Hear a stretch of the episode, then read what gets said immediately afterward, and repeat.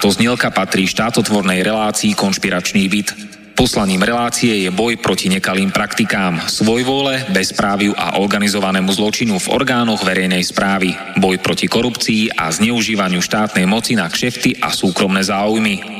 Poslaním relácie je i posilniť hlas verejnosti v otázkach demokracie, právneho štátu a podnietiť zvýšenie účasti občanov na rozhodovacích procesoch k správe veci verejných. Cieľom relácie je dosiahnutie transparentnej a efektívnej verejnej správy, otvorenie verejnej diskusie v bezpečnostných, protikorupčných a ľudskoprávnych témach. Relácia preto vo verejnom záujme realizuje kontrolnú činnosť, najmä na úseku Úradu vlády Slovenskej republiky, Policajného zboru, Kriminálneho úradu finančnej správy, Národného bezpečnostného úradu, Vojenského spravodajstva, Slovenskej informačnej služby, sústavy prokuratúry, súdov a prijatých medzinárodných záväzkov Slovenskej republiky. Áno, ide o nezávislé rádio Slobodný vysielač so sídlom v Banskej Bystrici.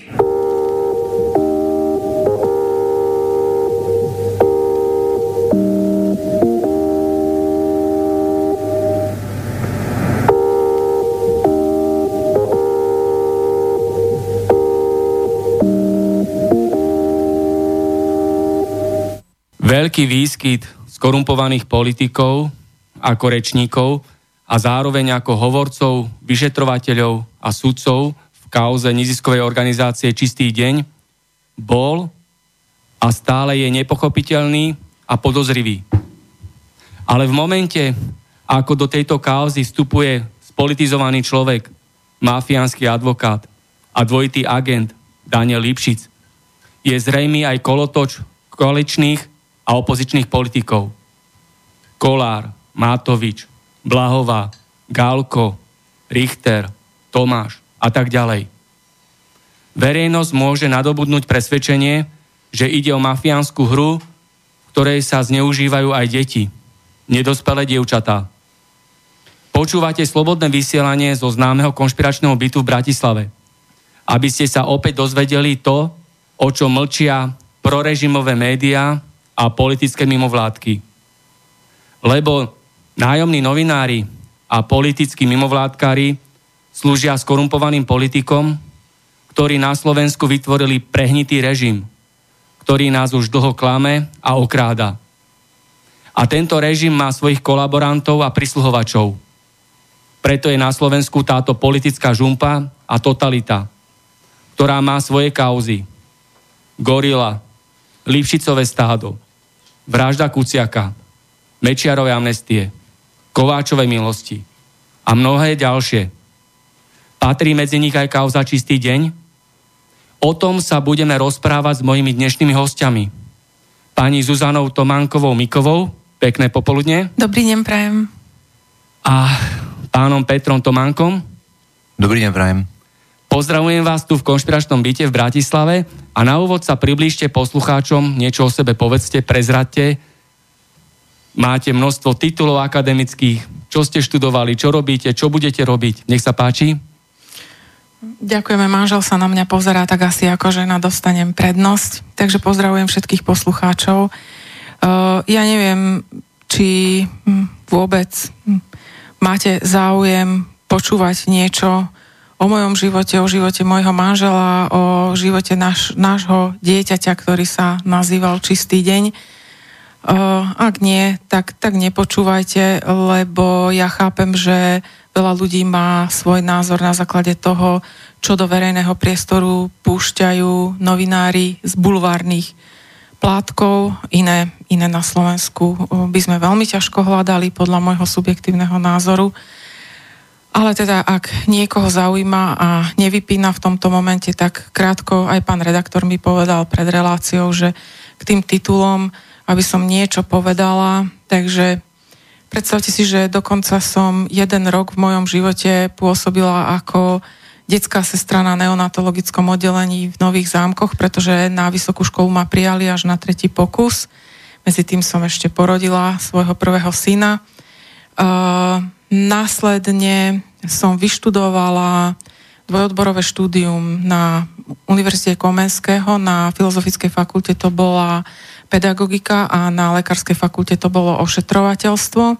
Pôsobila som v tom čase ako stredoškolská učiteľka odborných predmetov na Strednej zdravotníckej škole v Nových zámkoch, kde som istý čas pôsobila aj ako riaditeľka tejto školy. To bolo v čase, keď som bola ešte veľmi mladúčka, mala som 29 rokov, keď ma menoval minister. Následne som sa potom pohybovala vlastne už, už to vzdelanie ma predurčilo k tomu, že som sa pohybovala v oblasti uh, medicínskej, takže um, robila som najprv uh, medicínskej a takej spoločensko-sociálnej. Uh, robila som preventívne programy pre deti a rodičov, mater, rodičov a detí materských škôl v oblasti prevencie drogových závislostí. Pracovala som prvýkrát na úrade vlády niekedy koncom 90. rokov ako referent špecialista pre liečbu, resocializáciu a prevenciu drogových závislostí. Mm, medzi tým som si doplňala štúdium, čiže urobila som si Master of Public Health, čo je postgraduálne štúdium pre riadenie verejného zdravotníctva. Malý a veľký doktorát som si urobila zo sociálnej práce na Trnavskej univerzite. No a niekedy, keď som bola riaditeľkou vznikajúceho alebo vz, novo vzniknutého úradu pre dohľad nad zdravotnou starostlivosťou. Bola som riaditeľkou Trnavskej pobočky pri jeho zakladaní tak e, vtedy som pocitovala nedostatok právnych vedomostí a vyštudovala som právo. E, následne som si odkrutila poctivo, za čo ďakujem mojej školiteľke, doktorke Viere Novakovej, uh, trojročnú koncipientskú prax, vykonala som advokátske skúšky s kolegom, ktorý ma napáda a seba nazýva advokáta a mňa právničkou, si môžeme porovnať vysvedčenia. A v súčasnosti som šiestý rok uh, advokátkou v samostatnej praxi. Takže toľko. Ďakujem, ďakujem. A pán Peter Tománek je dvojnásobný magister, tak niečo k tomu, nech sa páči. Tak, to je môj akademický život nie je až taký bohatý ako manželkin. Ja mám vyštudovanú samoprácu, druhý stupeň, druhý stupeň psychológie, sociálna práca je v Nitre na UKFK, na BVŠP som študoval psychológiu, dneska sa to volá Európska vysoká škola a plus mám psychoanalytický výzvyk v psi, aplikovanej psychoanalýze Inštitút aplikovanej psychológie v Prahe opočne tak všetko k môjmu vzdelaniu a plus ešte nejaké, nejaké také doplnkové výcviky a tak drobné. A mňa teda k tejto práci predúčilo ani nie to, čo mám vyštudované, ale skôr to, čo mám zažité, teda som bývalý užívateľ drog. Tak skrátke asi. Takže túto problematiku poznáte z obi dvoch strán. Tým pádom? Myslím si, že túto problematiku poznám zo všetkých strán, z akých sa len poznať, poznať dá. Naozaj. Uh, áno, zo všetkých strán. Tak, to sú moji dnešní hostia, ktorí sú z neziskovej organizácie Čistý deň. Budeme pokračovať v tom ďalej a Simonu Jánoškovu a zdáni netreba veľmi predstavovať. Pre tých z vás, ktorí si nevedia spomenúť, jedná sa o mladistvé dievča z protidrogového zariadenia Čistý deň, s ktorou si dopisoval horúce sexy SMS-ky Boris Kolár, predseda politického hnutia Sme rodina. Ako by ste teraz s tým odstupom času povedali celú tú genézu, chronografiu, ten vývoj kauzy, ako to celé začalo? Ktoré boli tie kľúčové momenty? Mm, budeme sa vyjadrovať ku kauze, ale ešte čo sa týka Simonky, ja by som hneď na úvod chcela povedať, že uh, mne je veľmi ľúto, že toto krásne dievča sa stalo predmetom bulvárnych plátkov. K tomu musím povedať, že mm, napriek tomu, že niektorí ľudia mňa e, vinia z toho a robia ma zodpovednou e, za to, že bola takto negatívne spopularizovaná, musím uviezť jednu vec. Ja som sa rozhodla niekedy na jar roku 2017, že urobím tlačovú besedu e, a popudom bolo to, že poslanec Kolár o mojom manželovi povedal v sobotu na obed v sobotných dialogoch v rozhlase Slovenskom, keď ja žehlím, manžel je kde si v robote, tak počujem, že Boris Kolár povie, že môj manžel a jeho zástupca, to sú tí dvaja, ktorí tam znásilňovali tie deti. Um, my máme s manželom harmonický vzťah a samozrejme, že ako jeho ženy sa ma nesmierne dotklo, že si dovolil povedať niečo takéto a ako, asi ako každá správna žena som pocitovala v tom momente naozaj povinnosť nejakým spôsobom sa postaviť na stranu môjho manžela. A tak vlastne to bolo pol roka po prepuknutí kauzy. Uh, som zvolala túto tlačovku a v podstate som ani nemala veľmi ujasnený cieľ, lebo po právnej stránke som ani nevedela, čo je možné s, s takýmto politikom, ktorý takéto veci rozpráva, urobiť, ale vedela som už samozrejme od Simonky v tom čase, uh, akým spôsobom s ňou komunikoval a to bolo ešte v čase predtým, než nastúpila do nášho zariadenia, čiže keď mala ledva 15 rokov. Urobila som tú tlačovku s tým, že som vyzvala nemenovaného politika, aby si nastavilo zrkadlo, aby prestal s moralizovaním vo vzťahu k čistému dňu, pretože sám sa správa spôsobom, ktorý nevykazuje známky morálneho správania. Nepovedala som, ktorý je to politik, nepovedala som jednu jedinú indíciu, ktorá by mohla viesť e, k tomu dievčaťu, ktoré to je a vyzvala som tohto politika, aby vyvodil voči sebe zodpovednosť za toto svoje správanie. Čiže to bol taký môj verejný odkaz nepomenovanému človeku. Ja sa pamätám na tú atmosféru po tlačovke, všetci novinári sa okolo mňa zhrkli a veľmi dobiedzali a chceli nejaké indície, ja som nič nepovedala, naozaj nič. A novinári sa tam veľmi smiali, že čo keď teraz pol parlamentu odstupí a budú voči sebe vyvodzovať uh, dôsledky, lebo sa nájdú v nemorálnych správaniach. E, to posúvam samozrejme do humornej roviny, ale takto sa tá debata niesla. S manželom sme odišli z Bratislavy e, do Galanty, tam nám bežala teatrojka a odrazu vidíme, že Boris Kolár má tlačovku a Boris Kolár uh, dal také indície, povedal meno, povedal odkiaľ, povedal kde, čiže vlastne do pár minút novinári vedeli, o koho sa jedná. Ja som presvedčená, že ten, kto je zodpovedný za, za zverejnenie identity Simony, je práve politik Kolár.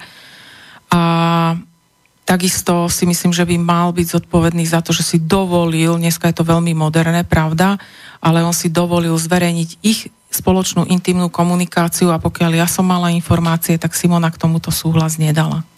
Na to sa opýtam, porušenie dôvernosti v osobnej komunikácii. Hm? To je trestný čin. Áno. Prečo policia a prokuratúra nezačala si plniť svoje pracovné povinnosti?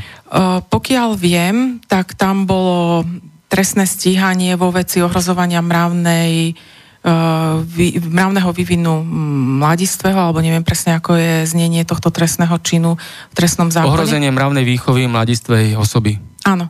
No a o, mám také informácie z médií, lebo pán poslanec Kolár veľmi vysmiatý uh, niekde na Markize alebo kde uh, teda hovoril o tom, že to bolo zastavené.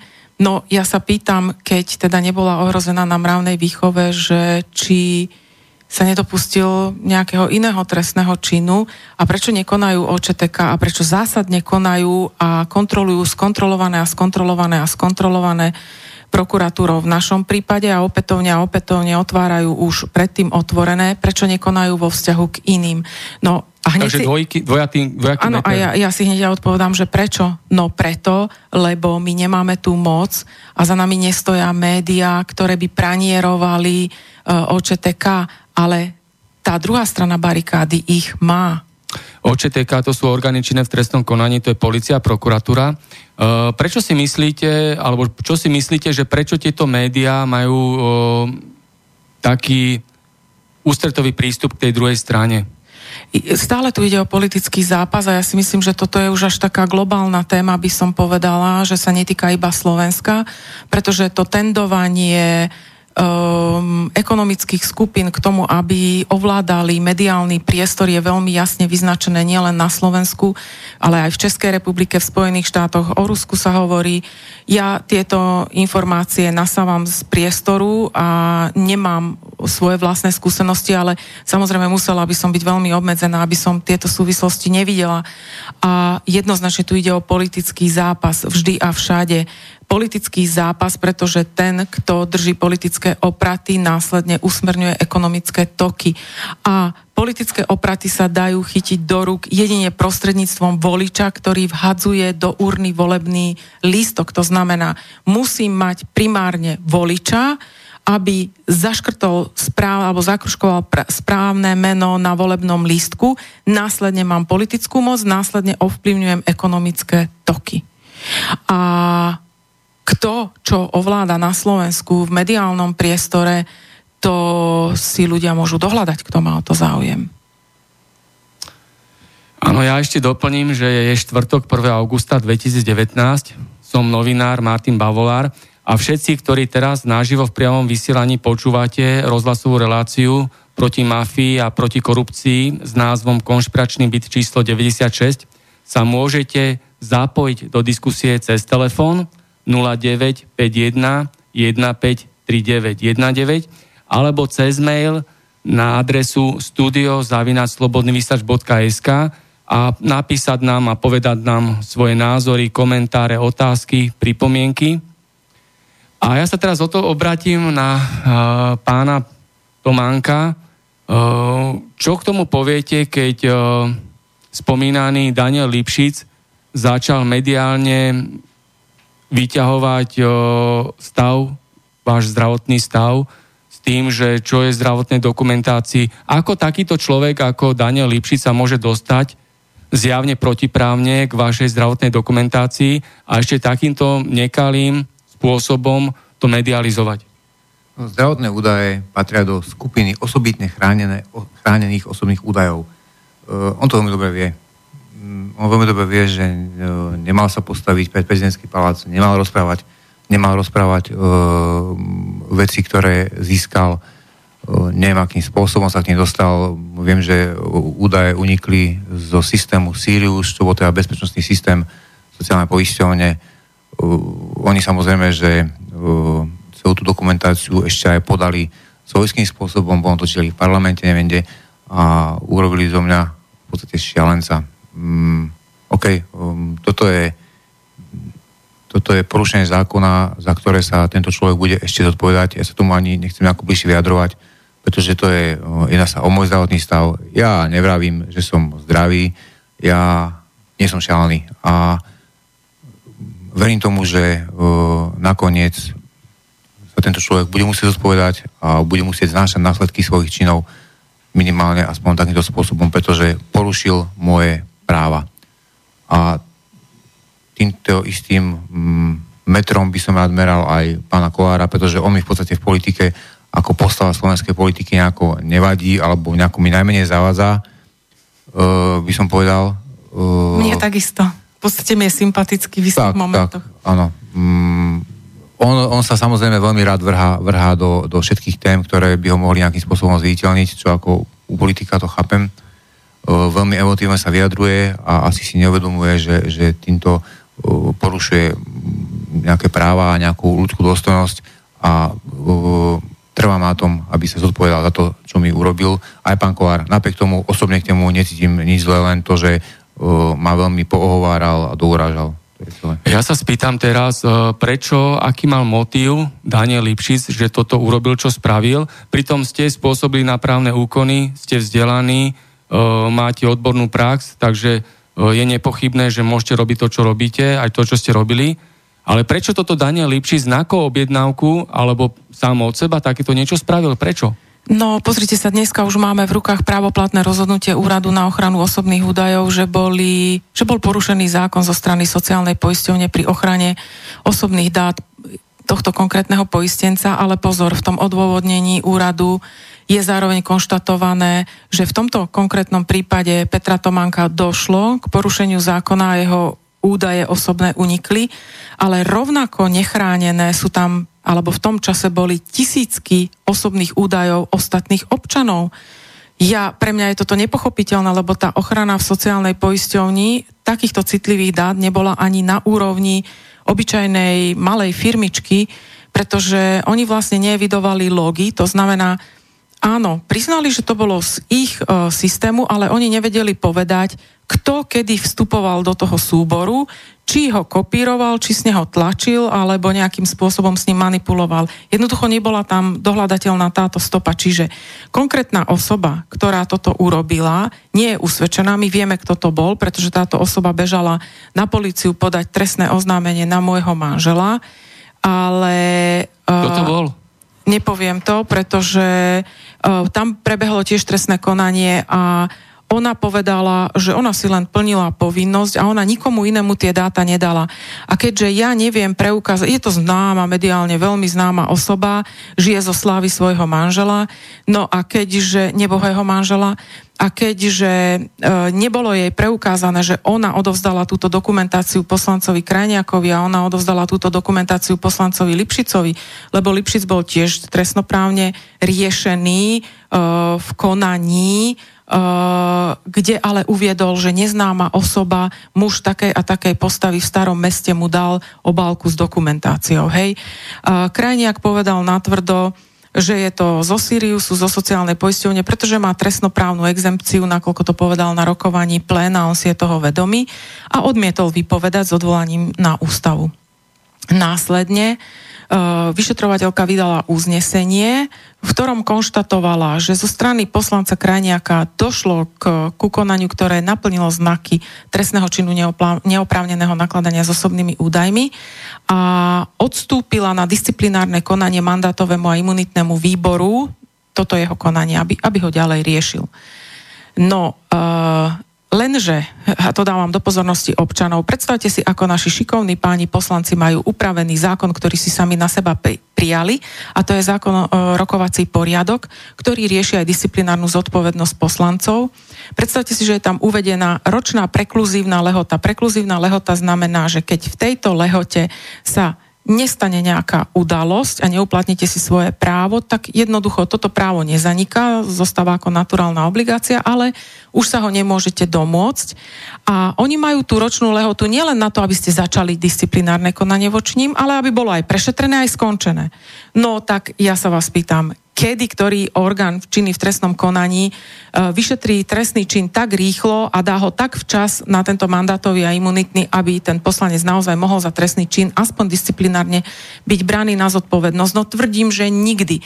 Pýtala som sa cez 211 zákon o slobodnom prístupe k informáciám Národnej rady Slovenskej republiky, ako naložili s týmto uznesením. Predstavte si tú aroganciu, ani mi len nepotvrdili prijatie tejto žiadosti totálne ju odignorovali, tak som sa veľmi hotovala, že idem dať, správ, že idem dať všeobecnú žalobu e, na Národnú radu. Až som sa toľko hotovala v kolotoči našich starostí, že som prešvihla lehotu dvojmesačnú, takže som celý kolotoč zopakovala. To znamená, znovu som požiadala Národnú radu podľa 211. A Národná rada znovu takým istým ignorantským spôsobom nič neodpovedala, takže teraz som tú žalobu stihla, je na súde, predpokladám, že túto informáciu dostanem a, a, a potom budeme pokračovať ďalej vo vyvodcovaní zodpovednosti. Ale e, poslanec Lipšic bol posúdený e, orgánmi činnými v trestnom konaní, že sa v tom čase ešte bol, myslím, poslanec, alebo už tesne nebol a bol, bol, bol už, už, áno, už sa v tom čase vzdal, čiže už bol len ako radový občan, tak bol posúdený, takže sa nedopustil trestného činu. O, nech si každý na to urobí svoj názor a nech si predstaví iný človek, napríklad mňa v pozícii, že porozprávam o Danielovi Lipšicovi alebo o komkoľvek inom na, na námestí pred prezidentským palácom, že mám v rukách eh, zodpovedné dokumenty, ktoré tvrdia, že má šialenú diagnózu a že som to konzultovala aj s odborníkmi a tými potvrdili, že v živote nemôže vykonávať povolanie, ktoré vykonáva, či by som sa musela za toto zodpovedať trestnoprávne alebo nie. Ešte k tomu dodám, že z môjho pohľadu, a mám taký pocit, že požíva tento pán neprimeranú ochranu rôznych štátnych inštitúcií a ja sa len čudujem, ako je to možné a prečo. No ja vám hneď poviem prečo. No povedzte, lebo Daniel vyskytuje Lipšic... sa mi úplne všade, vo všetkom problematickom, čo sa okolo nás točí. No nie je to náhoda, že Dan Daniel Lipšic sa objavuje v rôznych aférach, kauzách, hej, a má takéto dokumenty, aké má. Daniel Lipšic je dvojitý agent. Je agentom Slovenskej informačnej služby, a súčasne je agentom americkej tajnej služby CIA. Preto Vy má máte také... o tom, toto je vaše subjektívne presvedčenie? To je, ja mám máte... 27-ročnú prax, ja som pracoval v Slovenskej informačnej službe na úrade vlády, vo výbore na koordináciu tajných služieb, na ministerstve vnútra, na finančnej kriminálke, na ministerstve zahraničných vecí takže som oprávnený a kompetentný takéto niečo povedať. Už som to opakovane aj povedal, aj sa po to podpíšem. Žalovalo vás niekedy za to? Alebo no, kľudne nech urobia verejný proces a nech sa to odhalí nie, nie, ja, ja, ja sa zaujímam preto, lebo v prípade, že to nie je pravda a povedali by ste niečo takéto o mne, tak sa budem brániť právnou cestou. Preto sa pýtam, či máte vedomosť o tom, že Daniel Lipšica niekedy bránil voči tomuto tvrdeniu no, legálnou cestou? takúto vedomosť ani iní, ktorí boli odhalení v konšpiračnom byte, že pre aké štruktúry pracujú v akých mafiách sú, v akých tajných službách. Nebol to len Daniel Lipšic, ale je to aj uh, ďalšie a ďalšie osoby. Môžete si to vypočuť v archíve rozhlasovej relácie Konšpiračný byt. A toto je Daniel Lipšic, hej, takže preto sa objavil vo vašej kauze, preto sa objavil vo vražde Kuciaka, preto sa objavil vo vražde Ernesta, Val. Ernesta Válka, v ďalších a ďalších aferách, kauzach a celá táto, okrem toho, že je dvojitým agentom... Ale zásadne veci, ktoré sú vždy medializované tak, a odohrávajú sa s ochranou médií. Tak, a Daniel Lipšic je ešte k tomu aj členom justičnej mafie.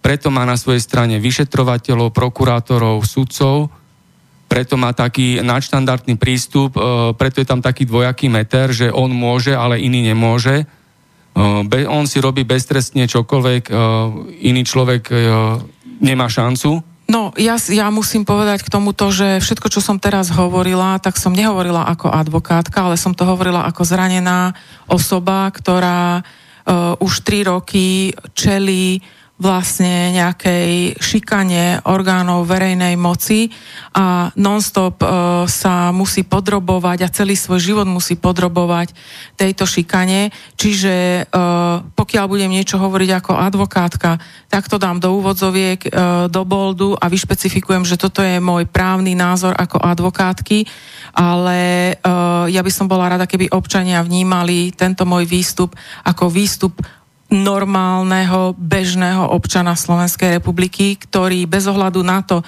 že má advokátsky preukaz, tak je e, rovnako podrobovaný všetkým tortúram, ktoré mu orgány verejnej moci do života prinášajú. V tejto kauze sme tiež len ľuďmi a v podstate sme obeťami tejto politickej hry.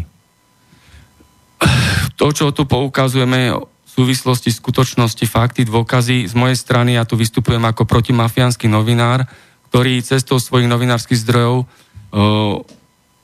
zverejňuje všetko, čo je dôležité vo verejnom záujme, aby si ľudia urobili objektívny názor na dianím v našej republike. Aj z tohto hľadiska preto takéto veci ja zverejňujem a medializujem. A mám na vás ďalšiu otázku. Pred jednou tlačovou konferenciou prebehla v médiách zaujímavá fotografia. Boli ste na stretnutí, kde sedel s vami Marian Kočner a Peter Todt a touto fotografiou prišiel Boris Kolár. Čo môžete k tomu povedať? Ako Boris Kolár získal túto fotografiu? Prečo ste boli na tej fotografii? Kde bola tá fotografia? A ako ďalej Boris Kolár konal alebo nekonal, keď to zverejnil? No, viete, práve včera večer, keď som pripravovala na isté účely taký súhrný materiál, tak manžel mi pustil také, taký zostrých videí, kde Boris Kolár o sebe rozpráva, tam on mal taký mediálny problém nejaký, že kde si na Kube sa s Ondrejčákom stretol a neviem čo a on, no a čo a čo? A ja som bol vyfotený s x ľuďmi, lebo sa stretávam s x ľuďmi a bla bla bla.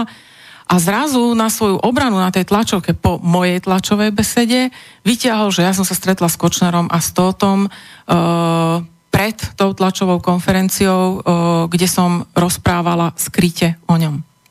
No, tak k tomuto by som povedala iba toľko, že teraz hovorím ako advokátka, ako advokátka, ktorá sa venuje minimálne zo 60 až 70% trestnému právu, sa stretávam s rôznymi ľuďmi, ale venujem sa aj rodinnému právu, civilnému právu, okrem obchodného práva snáď a duš, práva duševného vlastníctva daňového nie, ale všetky ostatné áno, špecificky medicínske právo.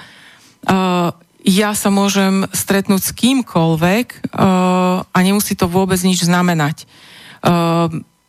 Postava Mariana Kočnera a teraz ctím si ako advokátka prezumpciu neviny, ktorý ako človek má zatiaľ stále čistý register trestov, napríklad um, na rozdiel od uh, inej osoby, ktorá, ktorá ho moralizuje a ten register trestov čistý nemá. Nebudem ju menovať, aby som neprišla do profesijných problémov. Uh, no a táto osoba v tom čase, keď som sa s ním stretala, uh, mohla mať akýkoľvek záujem sa so mnou stretnúť. To stretnutie trvalo asi 5 minút.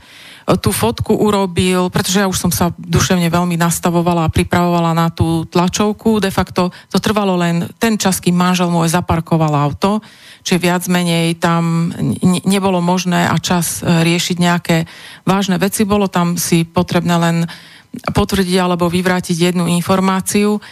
A toto stretnutie vôbec, ale vôbec nemuselo a ani nesúviselo s tou tlačovou konferenciou. A, ale samozrejme takto to bolo mainstreamu ponúknuté a ten samozrejme takto to spracoval a vyplul na ľudí. A táto fotografia je permanentne vyťahovaná a používaná ako kompromitujúca fotografia mojej osoby. Ale ja vôbec neviem, čo je kompromitujúce na tom, keď sa stretnem s človekom, ktorý nie je odsúdený, ktorý má povesť takú, akú má, ale robia mu povesť média. Čiže ja si zásadne robím názor na ľudí podľa toho, aký mám zážitok a nie kto, čo o nich povie a už vôbec nie vo verejnom mediálnom priestore. To je ďalšia vec.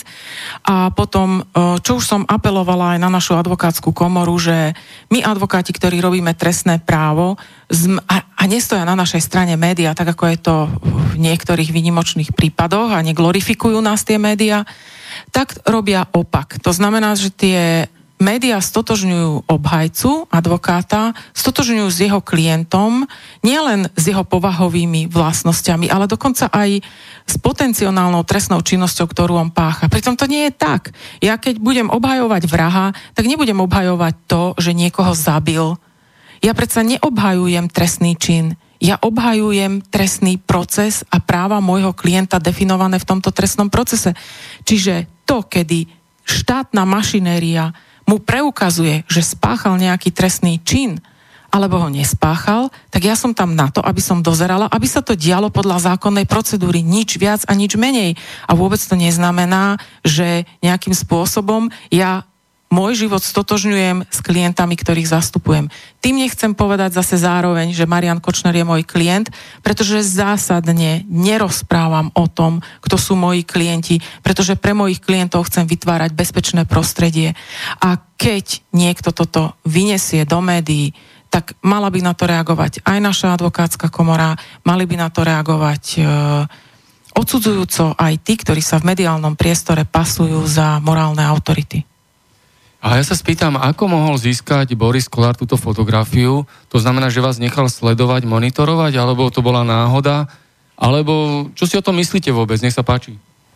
Tak uh, odfotil nás pán Pčolinsky, on aj mal, uh, Vladimír, on aj mal... Vladimír Pčolinsky. Áno, on aj mal nejakú, nejakú, nejaký rozhovor s pani reaktorkou Hanzelovou, myslím, uh, nejaký taký polhodinový uh, malý rozhovor na, nepamätám si na médiu to bolo, aj to mám nikde mám stiahnuté a tam vlastne hovoril, že to bola náhoda, on tam sedel a zbadal, odfotil a bolo, tak ja si ne, ne, ne, nefotím kohokoľvek len tak. E, no a vlastne potom neskôr sme dostali od istých m, známych ľudí takú informáciu, že nás sledovali, že už v noci sme mali pedomom auto a že nás sledovali až do Bratislavy.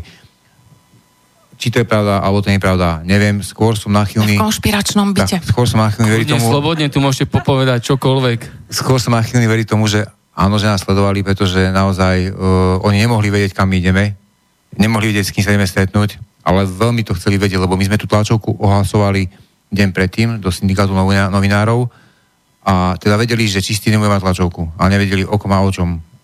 A možno tušili niečo, ja neviem. Pretože celú tú vec už vyšetrovala policia, takže mám za to, že asi nás sledovali a fakt potrebovali vedieť, že či sa ešte s niekým stretneme, alebo no a konečnej fáze ja som kľudne mohla povedať, že to nie som ja, pretože tam vidieť len jeden blondiatý cop, nič viacej. Ale ja nemám dôvod e, klamať, prečo by som klamala a ja ani nevidím nič, ani protizákonné, ani nemorálne, ani akékoľvek iné na tom, že som sa stretla s Marianom Kočnerom. A ďalšia vec je, že veľmi sa s tou fotkou náhlili posladu ďalej, pretože kým som ja zaparkoval, Ja na tej fotke nie som totiž to. Ja som bol na parkovisku. A kým som vyšiel hore z parkoviska, už bola odfotená, fotka bola poslaná. To znamená, že sa strašne, strašne nahľadili, aby tá fotka rýchlo uzrela svetlo sveta. A vlastne tá fotografia mala potrieť všetko to nemorálne, čo, čo Kolár na seba sám povedal a na záver vyťahol, toto sú oni, vidíte, toto sú smeráci a, a proste a neskutočná bublina, čo ja so smerákmi? Veď minister Richter je človek, s ktorým som sa v živote nestretla. A zarezal nás. Ruky nepodali a, a jednoducho potopil nás. Keby ste videli tie dôvody, pre ktoré nám odňali akreditáciu, tak si poviete, že sme v banánovej republike, že proste takto to nemôže byť. A jednoducho smer nechce mať takýto bodliak na gatiach, ako je čistý deň, ako všetci si želali, aby aj zo smeru, aby, aby čistý deň zahynul, e, e, nám robili kontroly, nám posielali kurátorov, otravovali deti na týždennej báze osobne, na dennej báze telefonátmi, e, presviečali klientov mladistvých, aby odišli zo zariadenia, nátlaky na nás robili, psychické nátlaky. To, to nebolo v poriadku ako organizácia, ktorá je chránená smerom, určite nevíde s takýmito škodami z takéhoto procesu, ako sme vyšli my. Nie, pán redaktor, ono to tu bolo tak, že my sme boli len tá boxerská rukavica, ktorou opozícia chcela dať do nosa Richterovi. Ja som hlboko presvedčená, že keby sa na prvý alebo druhý krát, ako odvolávali následne ministra práce v parlamente kvôli čistému dňu, keby sa toho Richtera podarilo odvolať, tak by nasledovala požiadavka na pád celej vlády, pretože tým pádom uh, by sa mohlo zovšeobecniť, že keď takýto toxický minister sedí vo vláde, tak nemá legitimitu ani celá vláda a treba nové voľby. A ja už som to povedala aj v Infovojne, že Dneska už včera hovorila bývalá premiérka Radičová, keby voľba generálneho prokurátora dopadla inak, mohli Martina E, s Jankom žiť. Ja som hovorila, že keby na kauze Čistý deň, ktorá bola vysoko emotívna, lebo znásilňovať a zneužívať a týrať malé bezbranné deti, detičky zlaté, o ktoré sa tento štát nepostará, e, to je dôvod na pád vlády. A keby bol býval padol Richter, eventuálne následne celá vláda, tak opozícia by dostala ten cukrík, ktorý chcela a možno nemuseli byť vyvolané ďalšie aktivity, ktoré ja vnímam ako výsosne politické akcie. Takže keby som to skrátke povedal, vaša kauza bola účelovo politicky využitá opozíciou na politické ciele. Jednoznačne. Jednoznačne. A dlhodobo veľmi detálne plánovaná. A používaná stále je. Vrátime sa tam, je meno Bláhová, poslankyňa a tak ďalej, k tomu sa vrátime, ale predtým ešte vám dám krátku otázku. Je naša republika fungujúca, spravodlivá a demokratická? Áno, nie. Nie. Isto nie. Ďakujem za vašu odpoveď a spomínali ste meno Pčolinsky. Sú dvaja Pčolinsky v politike významní, je to Vladimír Pčolinský a Peter Pčolinský. Vladimír Pčolinský je uh, človek, ktorý bol spojený s Lipšicom na ministerstve vnútra. Vladimír Pčolinský je šéfom tajnej Lipšicovej policie. Preto bol cez Lipšica, uh, Lipšic cez Pčolinského návaz nasadil tú sledovačku, E, preto Lipšic e, získal aj tie dokumenty, e, ktoré sa týkajú vášho zdravotného stavu.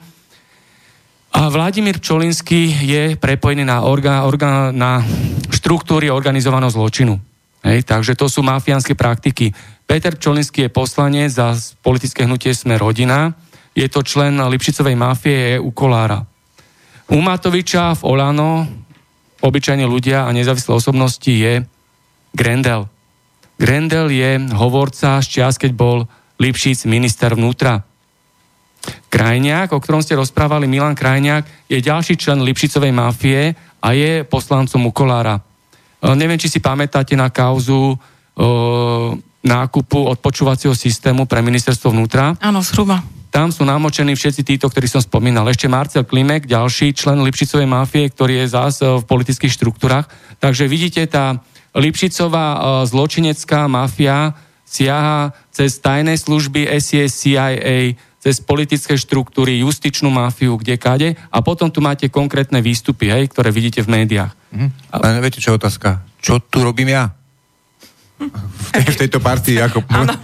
No, dajme si otázku, ako vôbec vznikla táto kauza Čistý deň, kto ju odštartoval, ako sa tam ocitla poslankyňa Bláhová zo strany SAS, Sloboda a Solidarita, kto to napeckoval, kto to roztočil celé. Môžeme týmto začať, nech sa páči. Ja si myslím, že ideového otca môžeme tušiť, ale kým nemám dôkazy, tak uh, som príliš obozretná na to, aby som menovala. Uh, nemyslím si, že to bola poslankyňa Blahová, pretože pri všetkej úcte nepovažujem ju za ako to poviem? Mozog tejto tak, aféry. Tak, tak, tak, tak. Ona tak. bola tiež len nejaký prostredník? Ona vie, ona vie veľmi emocionálne, veľmi presvedčivo rozprávať do éteru. Jej kamera svedčí, ona sa postaví pred kamery, ona prednáša, ona sa pasuje do pozície záchrancu planéty. Nož ale potom si pomýlila povolanie, pretože ona sa postavila uh, do pracovnej pozície, že bude slúžiť občanom tohto štátu ako jedna zo 150 členov zákonodárneho zboru. To znamená, má sedieť na zadku, toto hovorím ako občan, ktorému má slúžiť, má študovať návrhy zákonov, má pripravovať návrhy zákonov a následne má o nich hlasovať zodpovedne v Národnej rade. Keď chcela vyšetrovať a keď chcela súdiť, tak mala si urobiť zodpovedajúce vzdelanie, mala ísť pracovať do polície alebo na prokuratúru, alebo sa mala stať sudkyňou. Lenže ona vyšetruje a súdi a následne to prednáša v médiách bez zákonného procesu. Odsúdi človeka, rozdupe mu život a keď som sa jej pýtala, pani poslankyňa, a kde sú naše ľudské práva, tak mi odpovedala, vaše ľudské práva ma vôbec ale vôbec nezaujímajú. No tak viete, človek je nejaký a je taký v každej situácii. Čiže nemôžete selektívne niekoho vnímať ako ľudskú bytosť a druhého nemôže, ne, nevnímate ako ľudskú bytosť. Ja som schopná aj našich klientov, ktorí páchali trestnú činnosť, neschvalujem ju, samozrejme musí byť po zásluhe potrestaná, pokiaľ je preukázaná, ale ako človek dokážem pochopiť situáciu, v akej sa ocitli. A veľakrát, keď ľudia odsudzovali, lebo narkomani, lebo tamto, lebo ono, tak som hovorila, neposudzuj, pretože nevieš, keby ty si vyrastal v tom prostredí, v tých podmienkach, s takýmito danosťami, čo by sa vyvinulo z teba. Ona bola tá, ktorá to na, na blogu Ona bola tá, ktorá 9. Príbeh. septembra vypustila jeden odporný, hnusný blog, ktorý v sebe má 1% pravdy a to je to, že existuje nezisková organizácia čistý deň. Vlastne to tam ani nebolo. Ona bola natoľko rafinovaná, že to tam ani nedala a tvárila sa, že, že teda uh, ona, ona to ani nechcela zverejniť. To vôbec nie je pravda. Tam už vidíte prvú manipuláciu, že ten blog mal nejakých 600 tisíc hliadnutí v prvých dňoch a ako bombové články mávajú deleno 10 a nie je takáto, takáto s prepáčením ako fakt uh, úbohá beletria. A len 250 komentárov. Čo Áno. Akýkoľvek Ficové vyjadrenie uh, k niečomu má 600 komentárov. Bežné články majú viacej ľudí komentujúcich, než malo toto. Čiže ten jasný nepomer medzi tým, že a potom aj uh, Transparency International, no. alebo kto robili taký monitoring médií a objektivity toho, čo tý, týchto čísel, ja nie som z mediálneho priestoru, ale vy asi budete vedieť, a dokonca oni sa k tomu vyjadrovali. Ja to mám v pravde na blogu, som sa pokúš, pokúšala v rámci psychoterapie, asi dva blogy tam mám, tak je tam aj prelinkovanie na ten status uh, Transparency, kde oni konštatovali, že to je zmanipulované, lebo za celý víkend všetky články nemali ani polovičnú sledovanosť uh, podľa nejakého monitoru oficiálneho a pritom oni si uvádzajú na denníku N, že toto malo takúto sledovanosť. Ale to už uh, bola, bol produkt tých spin doctors, viete, že to bolo celé pripravené, lebo aj jedna matka nám povedala potom neskôr, že vlastne oni pripravovali aj televízne šoty ešte dávno predtým, ako sme do toho Chorvátska išli. Tam už v auguste naplno uh, fičala realizačná fáza uh, uh, tohto projektu a potom si poslankyňa počkala, kým my sme odišli do Chorvátska A ke, keď sme sa dostali do Chorvátska, tak, tak piatok večer to tam hodila a hneď vystúpil prezident Kiska, hneď vyzýval policajného prezidenta a, a na, na pondelok bol plánovaný ľudskoprávny výbor. V stredu zasadla akreditačná komisia bez akýchkoľvek podkladov, iba na základe bulvárnych informácií dali návrh ministerstvu na odňatie akreditácie. Vonku hrála Piusy, koncert veľký, lebo niečo, niečo, je to živé kvety a, a komédia... Neviem, ako to... to je napojené, hej, tieto... To ani neviem. No, to je proste... Živé kvety, no, skupina. No, to je napojené na Čaputovú, na Kiska. No. To sú tí Na Čaputovú nebu, nadávať nebudeme ani ju hrešiť, lebo zatiaľ nemáme s žiadnu, žiadnu zlú, zlú skúsenosť. Zatiaľ... No, letela v tom lietadle nevieme. s Čaputovou. Na to môžeme mať občianske postoje. No, no, takže no, no, no, vzhľadom no, na tieto udalosti áno, hovorím, ako áno, áno, Ale ešte, ešte na pani Čaputovú nebudem nič hovoriť, lebo, lebo nemám to. S máte akú skúsenosť? E, zatiaľ žiadnu. Zatiaľ žiadnu. Usmankou, Patakijovou? Uh, žiadnu. Jednu vlastne mala vystúpiť na pohode minulý rok a rozprávať tam o čistom dni. Uh, ma, sa volalo to vystúpenie, že ako čistý deň a zlyhanie sociálneho systému v starostlivosti o deti alebo niečo v tomto zmysle, neviem presne, ako to bolo. Viem, že tam mala byť, ale myslím si, že nakoniec sa nevystúpila, lebo v tom čase sme boli s uh, úradom ombudsmana v spore súdnom. Čiže myslím, že nakoniec nevystúpili, ale to neviem, lebo na pohode som nebol tak, že netuším. Ale predošla uh, ochrankyňa Dubovcová, tak uh, s, no, s ňou máme úžasné zážitky. Dobre či zle? Uh, úžasné. Úžasné také, že dozvedeli sme sa z médií, že vypracováva mimoriadnu správu o porušovaní práv detí a veľkú časť z toho tvorili práva detí v čistom dni. Viete, čo je ako grandiózne? Nikdy v živote v tom zariadení nebola. A Nikdy ako... v živote sa s nikým nerozprávala ani so zamestnancov, ani z detí, ani z rodičov urobila jednu nekompetentnú správu a pod to sa so všetkými mojimi akademickými titulmi podpisujem, že absolútne nekompetentnú. Ako zdroj, na ktorý sa odvolávala, tam uvádzala denník N. Toto prednášala v Národnej rade. Naši klienti tam stáli s transparentami pred vchodom do Národnej rady. Tí, ktorí sa nevošli na balkón, Ostatní sedeli na balkóne, zhrození, počúvali o zariadení, ktoré oni vnímali v tom čase ako svoj druhý domov, čo ona o tom rozpráva.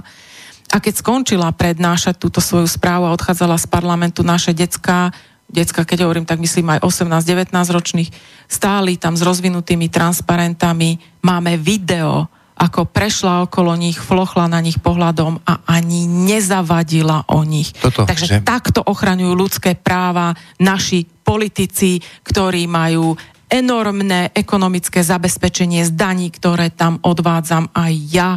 Pani Dubovcová, dávala som sťažnosť na ústavný súd na tento jej postup a ústavný súd uh, v zložení Senátu uh, jej spolužiačky údajne a uh, sudca Mesároš a tretí tam bol. Družstevníci. Áno, tak rozhodli, že neporušila žiadne právo, lebo podávať mimoriadnú správu je jej zákonné právo. Ale my sme netvrdili, že ona porušila naše ľudské práva tým, že tú správu podávala, ale čo tá správa obsahovala a ako sa k obsahu tej správy dopracovala táto osoba. Takže je tu dvojaký meter aj, aj, aj, aj. alebo kilometr a na nej práve nemôže byť právo. Na tom sa zhodneme? Áno, absolútne. A ďalšia vec, čo je... Mm, aký je teraz právny stav? Máte akreditáciu alebo vám zobrali akreditáciu čistý deň? Akreditáciu nám vzali pravoplatne a toho času je mm, na súde v Trnave správna žaloba proti ministerstvu práce. To asi tak e, v skratke a Čiže o, naše stredisko naďalej, naďalej pokračuje a máme klientov, ale fungujeme na báze svojho pomocnej terapeutickej skupiny. A ako očakávate, ako to celé dopadne, keď uh, viete, kto ovláda Trnavský samozprávny kraj? To nie je Aj tam máme tri žaloby. To nie, no, no, hovorím niečo Vyskupič. A už, už som počul to meno. To je Matovičov bratranec, Olano, hej, takže a v Olano sú ďalší ak, politici, hej, ktorí išli uh, na objednávku v tejto kauze. Viete, čo vám, viete, čo vám poviem, pán redaktor, že ako uh, ja tu pozerám s otvorenými očami na vás, ako vy vidíte tie prepojenia.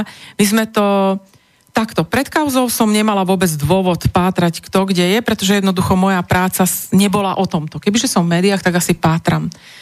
Potom ako vznikla kauza, už by ma to aj zaujímalo, ale zase sme nemali na to priestor, aby sme, aby sme pátrali. Teraz, teraz tu ako fakt, e, ako by povedal Bolek Polívka, čučím, že čo všetko hovoríte. Ale samozrejme máme osobnú skúsenosť s poslancom Vyskupičom a, a terajším županom Vyskupičom.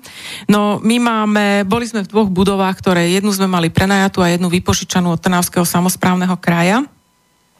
Z toho najmu nás pred rokom vyhodili s odôvodnením, že e, potrebujú tú budovu na sociálne účely, dodnes tam nič nie je, už, už teda rok.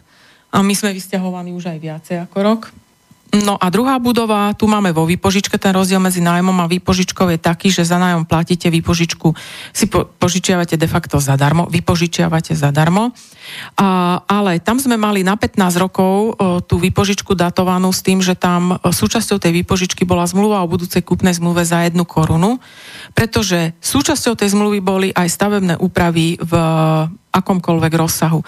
De facto my sme tú 200-ročnú budovu rozobrali, pretože keď sme ju chceli rekonštruovať, tak sme zistili, že tam nie je čo a museli sme ju denovo dostať na svet a tých 15 rokov má uplynúť v máji na budúci rok a hádate, čo urobil Vyskupič?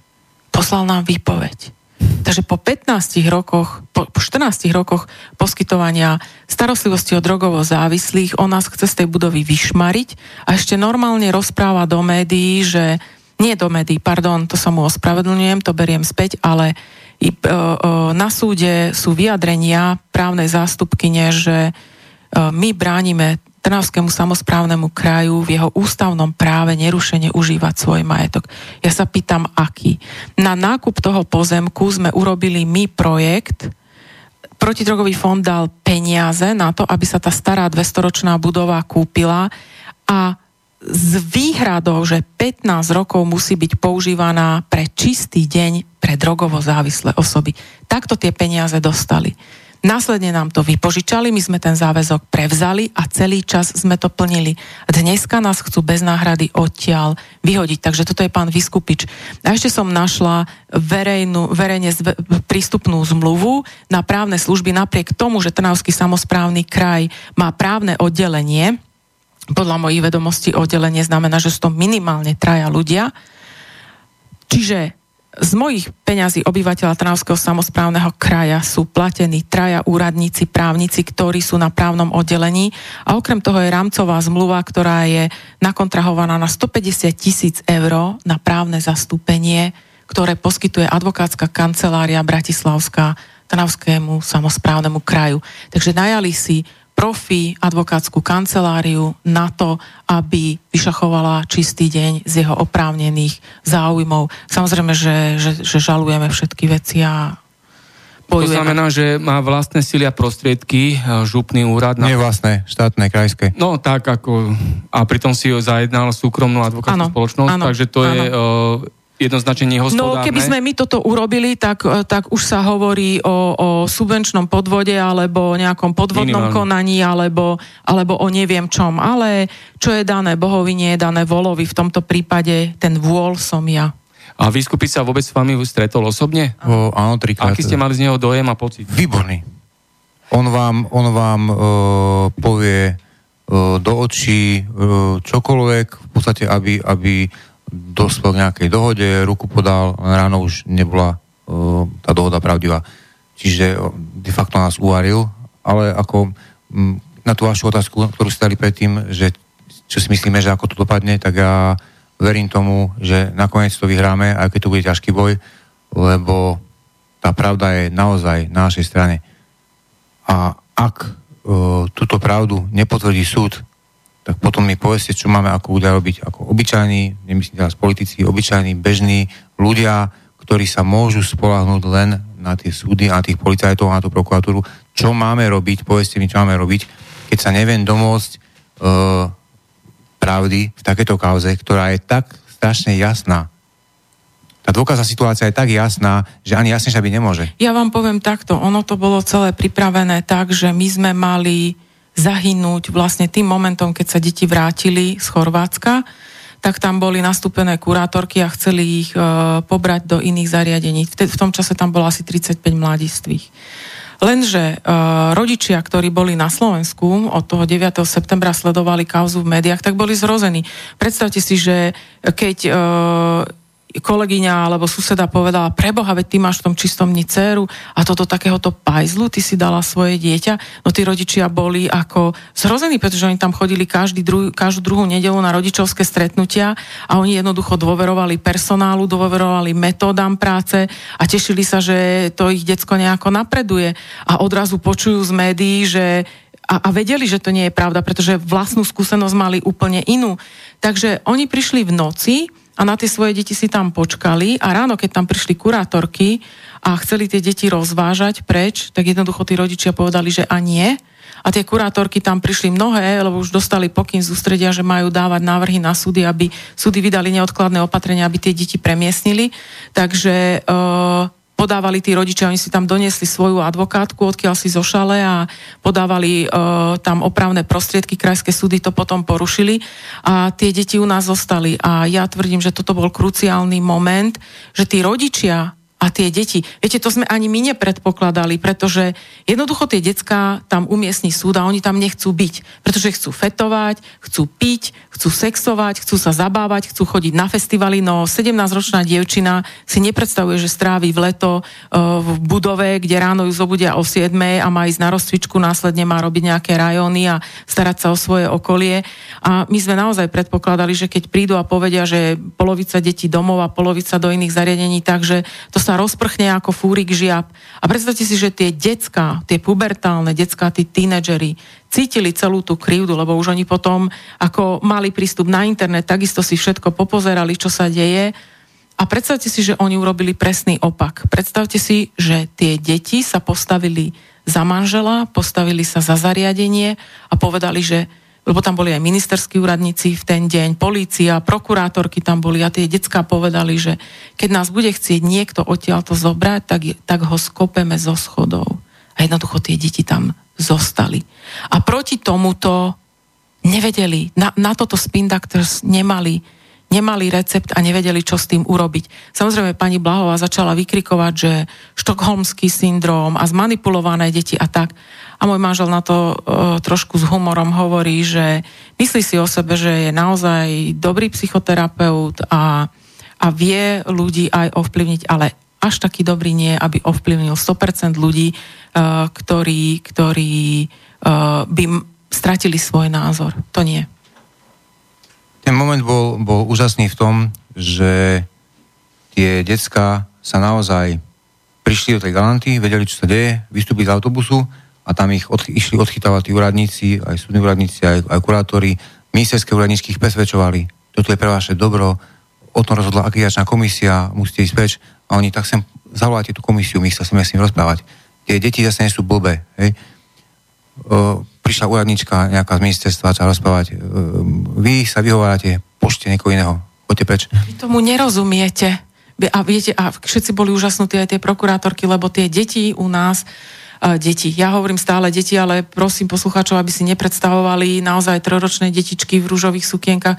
To sú orafané decka 16, 17, 18 ročné, ktoré majú všeličo v živote za sebou tak oni vystupujú nesmierne kultivovane, pretože majú hodiny a hodiny psychoterapeutických sedení skupinových za sebou. Čiže oni vedia neskákať do reči, oni vedia uh, vypočuť druhého, oni vedia argumentovať po podstate veci. Čiže tí dospelí, ktorí potom následne s nimi rozprávali, boli úžasnutí z toho, ako oni vedeli sa postaviť k ochrane svojich záujmov.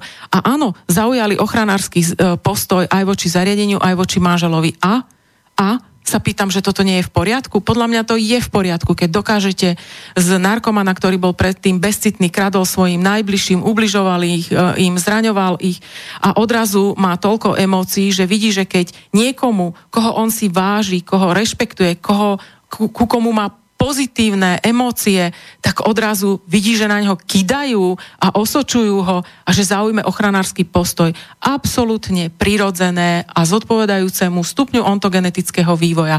Každý tínedžer rebeluje, aj títo zarebelovali, len nerátali s tým tí, ktorí projektovali celú túto našu smrť. Oni povedali, že my sa budeme rozprávať s niekým, kto nás bude ochotný počúvať.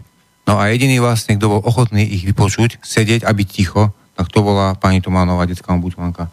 Tie detská si ju zavolali, lebo my sme e, nevládali... Ochrany detských práv tak. bola vždy na nástenke, boli telefónne čísla na prokuratúru, na políciu a na detského ombudsmana. No, takže... Oni ju proste zavolali, ona práve išla do iného zaradenia, ale zmenila program, otočila sa a prišla ku nám aj so svojím tímom pracovným.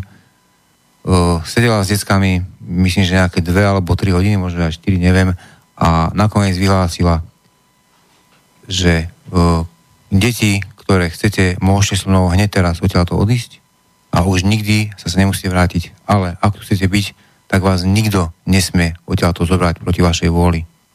Toto im povedala, takéto sú vaše možnosti, takéto sú vaše práva, ktoré vychádzajú z medzinárodných dohovorov mimochodom, čo asi pani Blahová si nevšimla. No ona to vie, ale len vtedy, keď, keď jej to vyhovuje. No a decka, decka sa dali dokopy do jednej miestnosti, sa postavili a proste povedali, že oni neodídu a v podstate až na dvoch klientov uh, všetci ostali až do konca, dokončili si pobyty, dokončili si uh, alebo dovršili 18 rokov a mnohí tam ešte do dneska sú.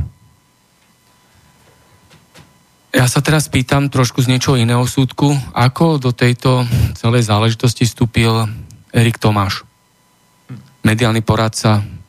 Viete čo, my sme v tom čase uh, nie, on už v tom čase sedel v sociálnom výbore. A keby mi vtedy čert diabol pomohol, tak za ním idem. Mne, mne to bolo úplne jedno. My sme sa cítili totiž to dennodenne, kde sme pustili správy na celú hodinu, čistý deň a kauza resocializačného zariadenia, večer v telke. Nás nikam neprizývali do médií, ale z každého média sme počuli svoje meno.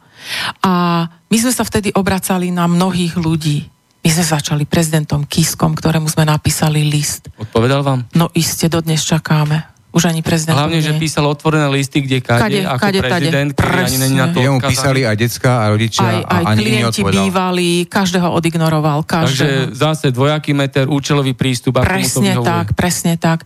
Uh, potom uh, oslovili sme pána ministra, oslovili sme uh, ja neviem, proste my sme... No aj Blahovú Áno, o, o, o poslanky, aj Blahove sme písali samozrejme poslankyňu Funtner. My sme sa obracali aj na, na, na poslankyňu Bašistovú, ktorá v tom čase predsedala tomu sociálnemu výboru. A viete, a kto že... vám odpovedal, alebo kto s vami... Nikto, okrem, okrem toho... Tá nás pozvala no, za okrúhly stôl. Áno, áno, raz, pardon. Tá, tá áno, sa áno, venovala. A, Aký ste mali pocit z toho? Mala, mala... Z začiatku, keď tá kauza Aký ešte... Prístup? E, dobrý, veľmi. Dobrý, Áno, pretože... lebo ona je psychologička a pracovala s drogovou závislosťou. Ona vie túto robotu robiť, že ona, ona mala pochopenie pre našu prácu a pre naše problémy, lenže keď sa až tá kauza stala uh, tak vážnou, lebo to na začiatku až tak zle nevyzeralo. A tiež to vyzeralo, že možno po dvoch, po dvoch týždňoch bude pokoj. Ale keď to už začalo naozaj zachádzať ďaleko, tak sa všetci stiahli, dokonca aj ten Erik Tomáš sa stiahol. Uh-huh. A Skrátka, ty si zabudla ešte povedať Tak vec. myslíte, že zo Smeru, z vedenia Smeru mu dali nejaký pokyn? Aby netuším, netuším, ako to bolo, ale uh, takto. Uh, zjavil sa jeden pán, lebo zjavilo sa veľa ľudí. Vtedy. Jasné. Podili šli, kto neviem, kto to je dnes. Volal sa Martin a povedal, že máme iba jednu možnosť. Buď to pôjdeme za Saskármi, alebo pôjdeme za Smerakmi. Lebo sme sa stali jazyčkom váh. Ona nepovie ani kto je, ani čo je, ani, ani prečo nám to hovorí. On proste prišiel za nami do Galanty, to bolo nejaký tretí deň, keď začala tá kauza, ako 12. A povedal, že musíme ísť, uh, že chodte ráno na Sumračnú, alebo chodte... To je sídlo strany Smer. A to sme mi netušili vôbec, Poď, že to je, prečo Sumračná. Čo to je Sumračná. Alebo chodte uh, k Saskarom do, do ich centrály a povedzte, kto ste a že potrebujete pomoc. Takto sme to samozrejme neurobili. Cez uh, niekoho sme sa k tomu Erikovi Tomášovi dostali. On nás prijal, mimochodom potom prijal aj všetkých ostatných ďalšie strany celej kauzy, aj matku Natálie, aj, aj rodičov prijal a, a s každým komunikoval ako člen tohto, tohto sociálneho výboru. Ale my sa k nemu dostali a na začiatku to naozaj vyzeralo tak, že nás smer chráni, ale videli ste, ako dopadlo. Ten smer nás nechránil. Smer chránil seba, ale ja tomu rozumiem. Ja tomu rozumiem, pretože keby som bol na strane Richtera, alebo na, na, na jeho mieste, alebo kohokoľvek, tak robím takticky a na základe záujmov. Viete, my sme boli výkladná skriňa my sme v oktobri, keď bolo predsedníctvo Slovenska v druhej polovici roka 2016, tak e, na úrovni Európskej komisie funguje poradný orgán, Horizontal Drug Group a tam sa stretávajú za každú krajinu tzv. národní protidrogoví koordinátori. Istý čas som tam sedela aj ja, preto to viem tak veľmi dobre a presne. A vlastne e, každá takáto e, agentúra Európskej únie, konkrétne toto je agentúra pre drogy, ktorá má e, sídlo v Lisabone, tak potom robí pre tých odborníkov z tej krajiny ako taký odborný program počas predsedníctva. No a práve pre týchto odborníkov e, bol pripravený program, že prídu do nášho zariadenia a budeme im ukazovať, aké metódy práce používame s týmito mladistvými drogovo závislými, pretože to je jedna z najťažších prác v psychiatrii a so psychiatrickou patológiou vôbec Uh, videli sme napríklad v Spojených štátoch amerických mali tendenciu, sme boli uh, na jednom mieste, kde im fungovalo takéto zariadenie pár týždňov, pretože jednoducho behom pár týždňov tie deti im to zariadenie rozobrali, zničili a jednoducho ako náhle koncentrovali viacej drogovo závislých mladistvých na jednu kopu, tak ich nikto nezvládal. My sme ich zvládali a uh, mali sme byť prijatí do Európskej federácie terapeutických komunít, mali sme robený audit uh, odborníkom, psychiatrom, psychologom z Českej republiky, ktorý bol vyslaný touto federáciou k nám, aby sledoval procesy u nás, či splňame kritéria na to, aby sme tam boli prijatí. My sme naozaj boli výkladná skriňa a odrazu sme sa zmenili na niečo, čo malo slúžiť na povalenie ministra Richtera. No samozrejme, že on to nechcel priznať, ale nie preto, že by si tak vážil našu prácu, ale preto, keby ako minister povedal, že áno, dialo sa tam týranie, dialo sa tam znásilňovanie, tak kto je za to zodpovedný? No predsa ministerstvo, lebo nám dalo akreditáciu, čiže on viacej chránil seba. A potom to hodil na to, že a teraz už musia pikať, lebo tam zniesli obvinenie terapeutovi, že mal sex s klientkou.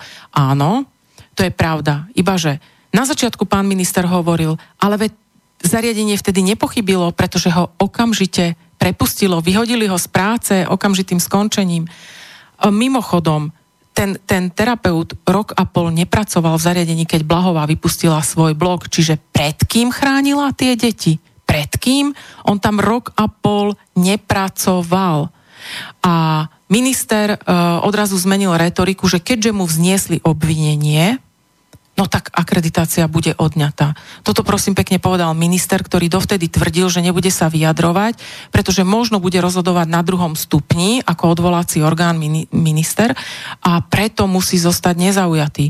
A odrazu veľmi rýchlo to chcel odhodiť od seba, pretože áno, dvakrát ho odvolávali, prvýkrát celú noc tam musel čeliť tým kidom, tým tomu hnoju, ktorý tam na ňo sypali opoziční poslanci plus pod tými v tých, tých Mm, diskusiách pod článkami tie nechutné súvislosti, do ktorých ho dávali e, e, súvislosti s tou jeho nehodou, e, ktorá sa stala, ja neviem, rok pred kauzou alebo kedy. A to, to sú už fakt akože tak primitívne veci, že ja, ja neviem, lutujem tých ľudí, ktorí vôbec niečo takéto vymyslia, alebo to niekto je veľmi sofistikovaný a vymyslí to práve preto, aby to blbcom predkladal, aby mali čo prežúvať, ja neviem. Ja sa spýtam, mám dve otázky. Najskôr jednu. Čo si ako tak myslíte o ministrovi Richterovi, minister práce, sociálnych vecí a rodiny Slovenskej republiky?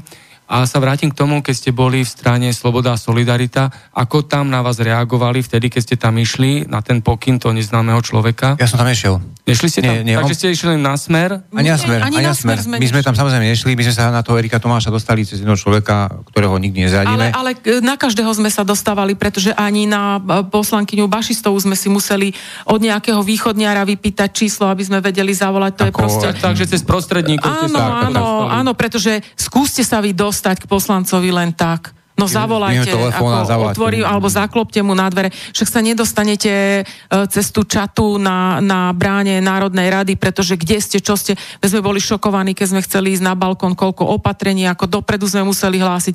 Ešte aj na to, ale tu ma sprevádzali to, to bolo, to, to proste, e, toto sú ľudia, kto, ku ktorým sa bežný človek nedostane. A čo sa týka uh, saskárských politikov, tých som videl na tzv.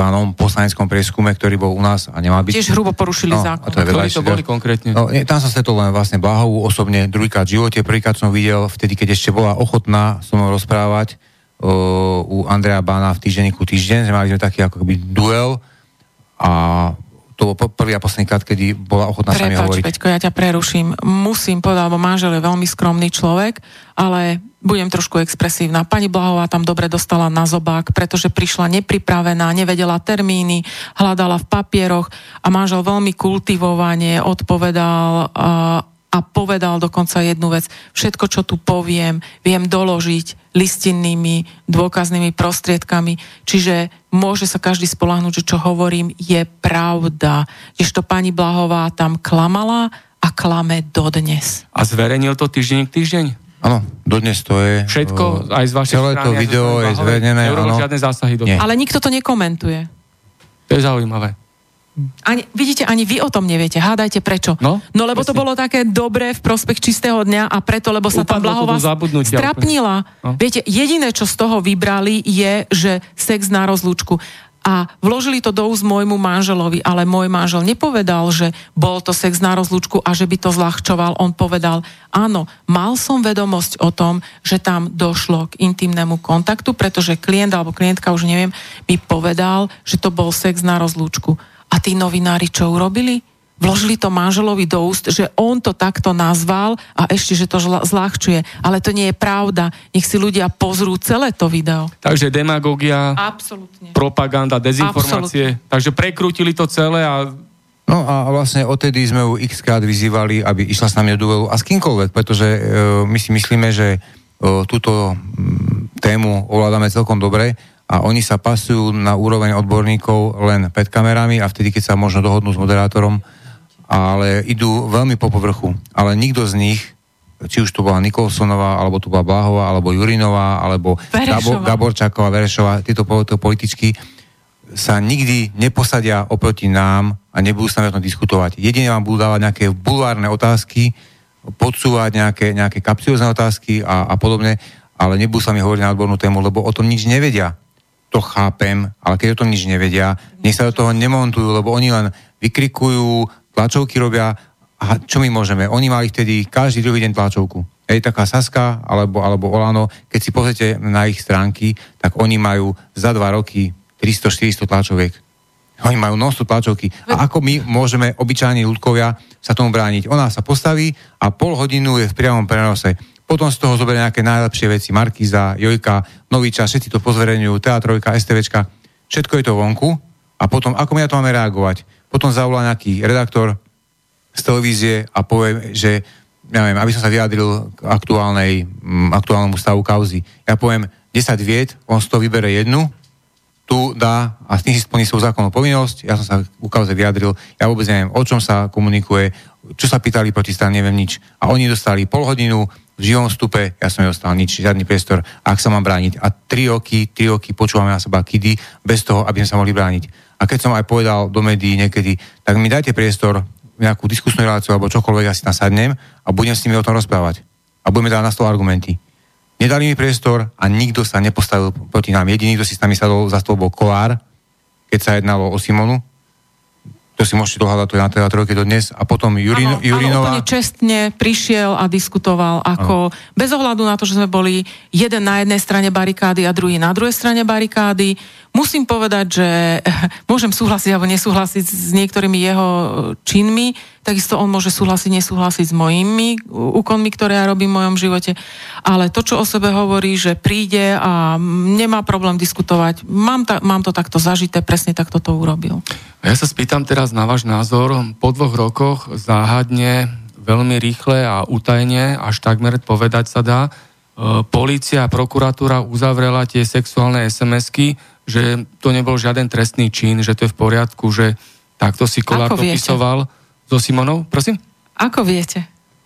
To bolo zverejnené e, teraz nedávno. Áno, na Markize. Áno, Na veď už aj bolo- teraz sme o tom hovorili. No, no, no. O, takže, a čo si vy o tom myslíte ako ľudia, No, a ja si- ako odborníci z tejto problematike, je to v poriadku, je to v súlade so zdravým rozumom, keď takéto sexuálne SMS-ky sú netrestné? Mm, ja si myslím, že uh, Lebo on bol ten prvý, ktorý oslovil Simonu, on s ňou začal komunikovať. My sme mali tiež takú informáciu od Simony, že on bol, on bol ten, kto ju si vyhľadal. Samozrejme, Simonka urobila chybu, že ju bolo kde možné vyhľadať. To, to a koľko zase... mala rokov vtedy? Mala už 15? Ledva, ledva. ledva ja, 15? ja toto varujem Ale rodičom. bola mladistva stále. No jasné.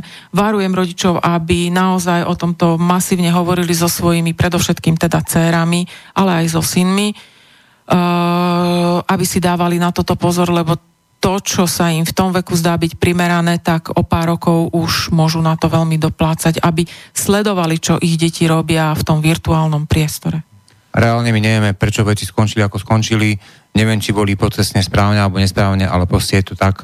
A my sme príliš mali ľudkovia na to, aby sme to ovplyvnili. A druhá vec, ja sa vás pýtam, keď už nie je tá trestnoprávna rovina, tak asi je tu ešte aj nejaká rovina, ktorá je o nejakých hodnotách, o morálke, ale asi takáto je naša morálka v tejto spoločnosti, pretože keď Boris Kolár dostane hlasy, toľko hlasov vo voľbách, že sa dostane do parlamentu, tak mne nezostáva nič iné, len rešpektovať jeho voličov a tí jeho voliči vedia, ako sa správajú. Ale keď mu ten hlas dajú, tak asi toto sú tie hodnoty, ktoré dneska hýbu spoločnosťou. A ja nemôžem nechať, uh, nemôžem iným uberať kyslík. Keď iní si myslia, že toto je správny spôsob života, nech tak žijú. Ja sa teraz pýtam, Ešte, Či? Nech ešte sa páči. naspäť sa ešte vrátim, sa ma pýtali, čo si myslím o Richterovi. áno, nech sa páči, jasne. Uh, Minister Richter. Minister Richter, no ja som už mu kedysi odkázal, e, nechtiac jeden denník, čo si vám myslím. E, To už opakovať nebudem, e, lebo aj tak to bolo interpretované nie cel- nie celkom správne. Ale, ale keď to zhrnem celé, tak ja som bol voliť Smeru predtým. A neskutočne ma tento človek sklamal.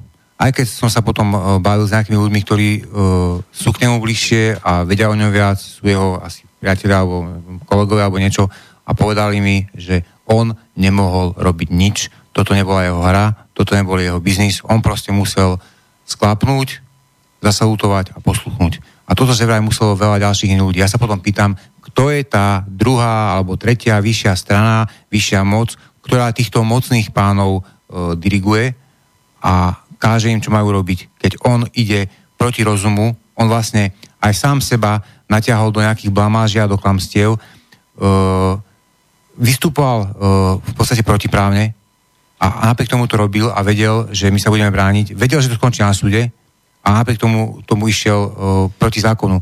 Čiže myslím si, myslím si že, že naozaj e, je niekým riadený a niekto mu, mu hovorí, čo má robiť. A čo si o ňom myslím? No nemyslím si o ňom nič. Uh, jedine, čo si myslím, je, že ma sklamal. Neskočne ma sklamal ako človek, sklamal ako chlap, sklamal ako politik, lebo ja som si myslel, že na začiatku, keď sa rozšľoval v parlamente na tom ľudskoprávnom výbore a hneval sa na nich, že, že robia z toho kauzu a robia z toho bublinu a že nič vlastne není, je tu jeden podnet. Ja som si myslel, že on zotrval v tom názore. Ale nezotrval, proste uh, vzdal to. Vzdal to a nebojoval. Tak, ako pani Blahová kašlala na deti, pretože keby chcela ochraňovať Natáliu, tak nemôže zároveň ubližovať 35 deťom, ktoré potrebovali pokojnú resocializáciu a chceli ju v tomto zariadení. Ona to hrubo odignorovala. A rovnako odignoroval tieto deti aj minister Richter. Veď rodičia, vieme od rodičov, rodičia, dospelí klienti chceli sa stretnúť s ministrom a on, odvolávajúca na svoju nestrannosť, ich nikdy neprijal. Ale vyhlásil verejne do médií, že áno, odoberie akreditáciu, potvrdí prvostupňové predtým, ako videl spis.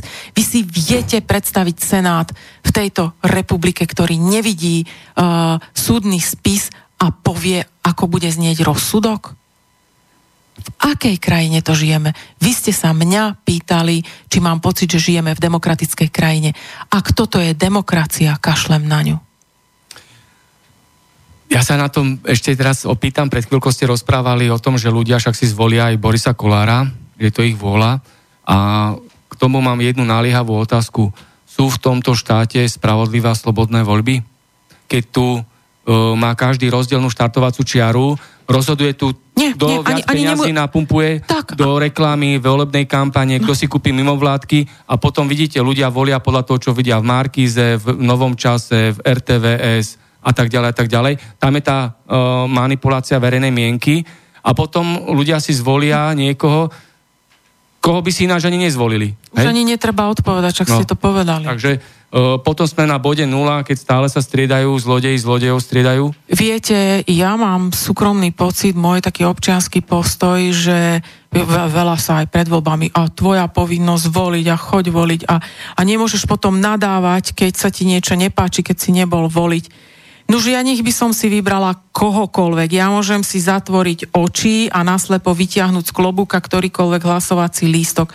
To je, jeden je za 5 a druhý je za 6 bez jedného tu je systém zlý, systém, tento systém, ja, ja vám neviem povedať, ako by mal lepšie vyzerať. Toto nie je moja pracovná oblasť, ale asi sú ľudia, ktorí ale ako sa názor máte? Áno, áno, toto je jednoznačné. Proste máme tu takýto režim, ktorý áno. vytvoril tento systém mimovládiek. Áno, ja, ja od volieb k voľbám volím stále niekoho iného, pretože stále vkladám nádej do toho, že uh, nech sa tam dostane niekto iný a nech, nech uh, uh, a to nehovorím, že nové strany, uh, ale ale proste niekto iný, kto doteraz e, nevládol, neovplyvňoval, ale ono sa to nikdy nezlepší, nikdy sa to nezlepší, pretože aj tí politici, uh, možno, aha, nechcem to povedať ako žena, ale uh, po, použijem taký výraz, že podľa mňa sú tajtrlíci a to, to sú tajtrlíci, ktorí za tú mzdu a za, za to auto so šoférom uh, jednoducho budú robiť všetko, len aby sa tam dostali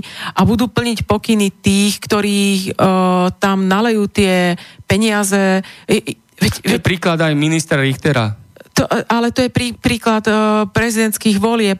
Veď my, my dneska vlastne, to, to, to nie je slobodne prejavená vôľa, to je manipulatívny marketing, tak ako vás presvedčia, kúpte jogobelu, lebo vyskočí jahoda, ale nakoniec kúpite ten jogurt a okolo jahody to neprešlo, tak, tak vás presvedčia, voľte tohto človeka za prezidenta, ale, ale reálne ten človek nemá nič spoločné s tým mediálnym obrazom, ktorý je o ňom vytvorený. A ľudia to volia. A viete, čo vám ešte poviem, pán redaktor?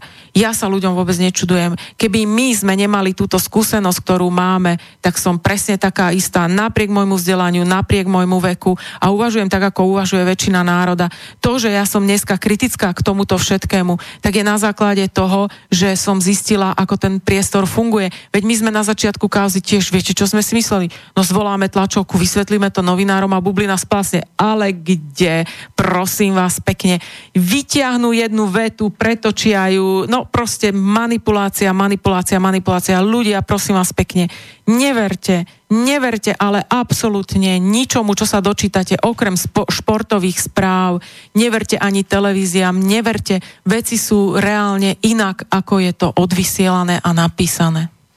No a Margo toho poviem, že minulý rok bola medializovaná informácia, že unikli zoznamy nájomných novinárov, ktorí plnia objednávky a robia tak reportáže a články, ako majú zadané. Takže to korešponduje s tým, čo ste povedali boli tam, to, čo si pamätám, Todová z denníku N, Šnídl, Hanus a ďalší. Takže to vlastne poukazuje na to, čo si Viete čo, povedali. jedna redaktorka, nebudem menovať ten plátok, ale tu môžete v konšpiračnom a, a nebol to plus jeden deň. Nechceme uškodiť. jedna redaktorka nám povedala, že keď prepukla kauza, my sme potom aj boli v knižniciach a sme si robili fotokopie z tých printových e, médií a naozaj to bolo 30 dní. My, v nás to evokuje pocit, že to bolo zaplatené, lebo to trvalo presne jeden mesiac, také tá, tá intenzívna masáž.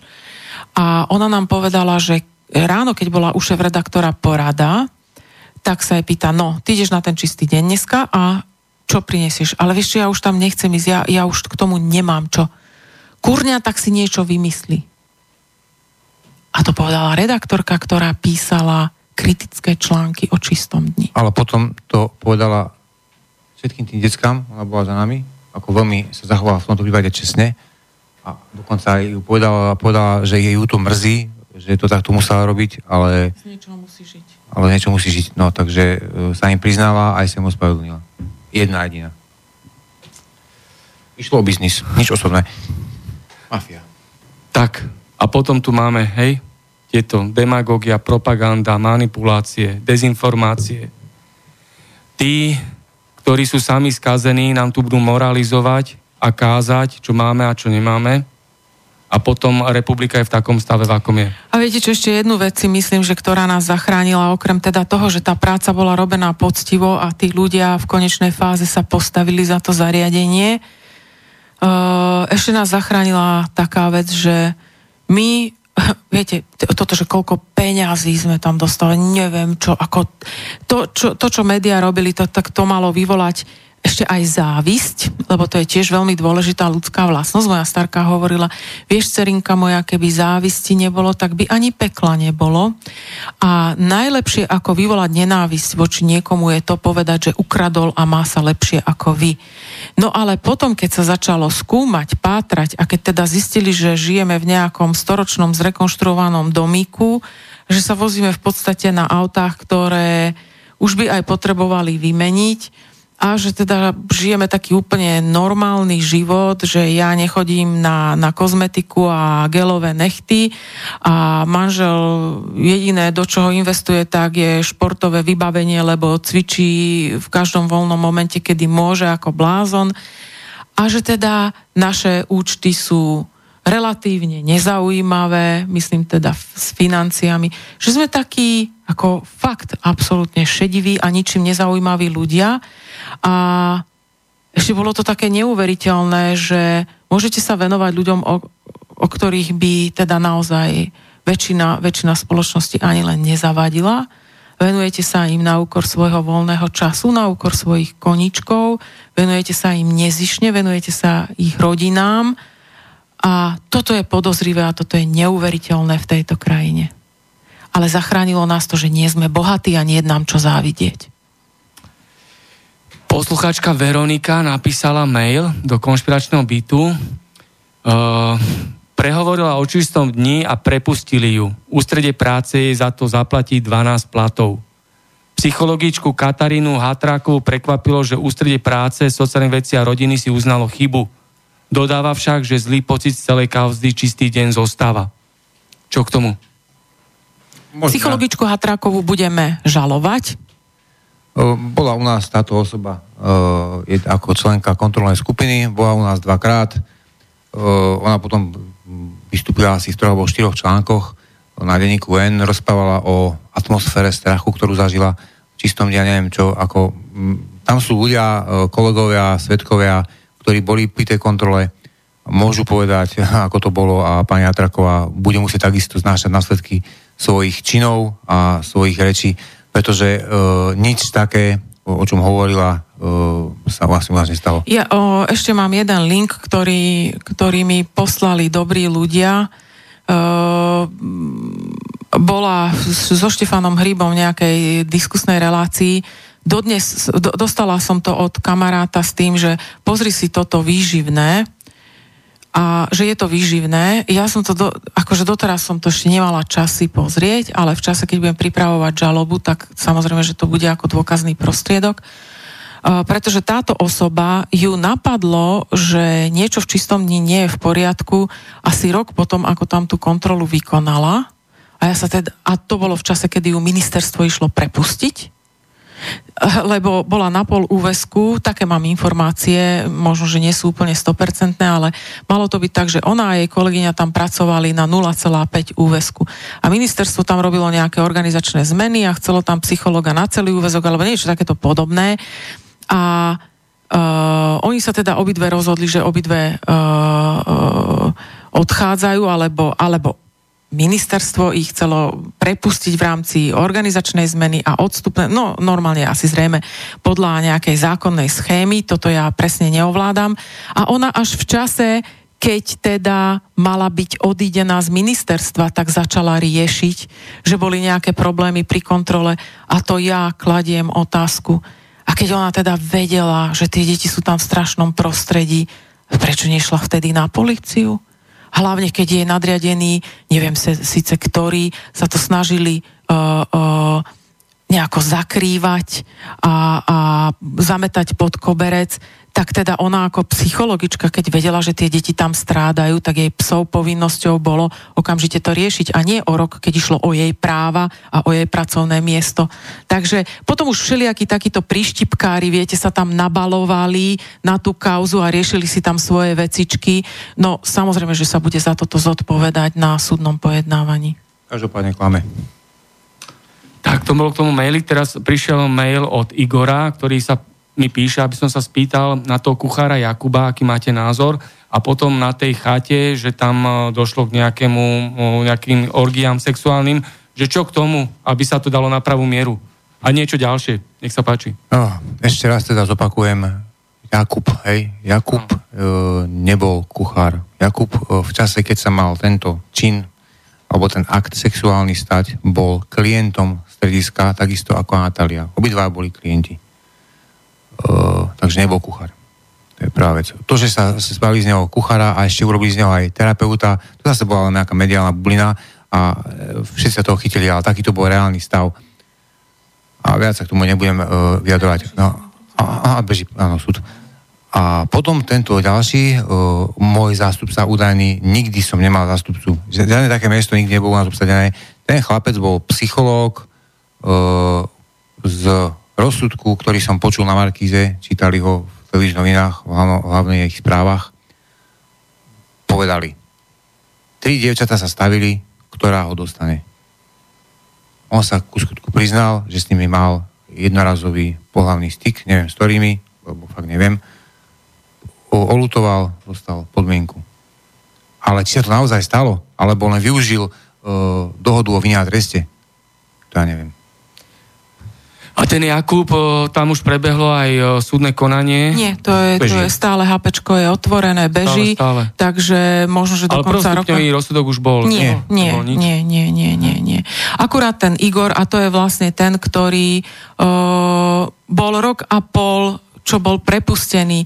Zariadenie spolupracovalo s políciou pri prešetrovaní toho skutku, čiže prvé, čo urobil manžel, bolo, že keď sa dozvedel, že mu volali, že, ten, že on sa na tej chate opil a že tam holý behá po balkóne, tak prvé, čo bolo, že zavolal a povedal, izolujte ho a pošlite ho preč ako okamžite nech opustí. Potom chcel s ním rozprávať, iba že on bol následne na to hospitalizovaný. Takže e, napriek tomu mu išlo okamžité skončenie pracovného pomeru poštou a ten človek u nás skončil to pracovať. Už je, to už je skoro 5 rokov odtedy, čo on už nás ne, a, a potom sa pýtam, uh, ako, ne, samozrejme to neobhajujem. A ďalšia vec, treba povedať, že tie dievčatá mali 17,5, 17,5 a dva mesiace pred 18 a bol to konsenzuálny styk. Čiže zase verejnosť by mala vnímať rozdiel aj medzi tým... Ako dobrovoľný styk to Áno, bol, áno, že obidvaja chceli.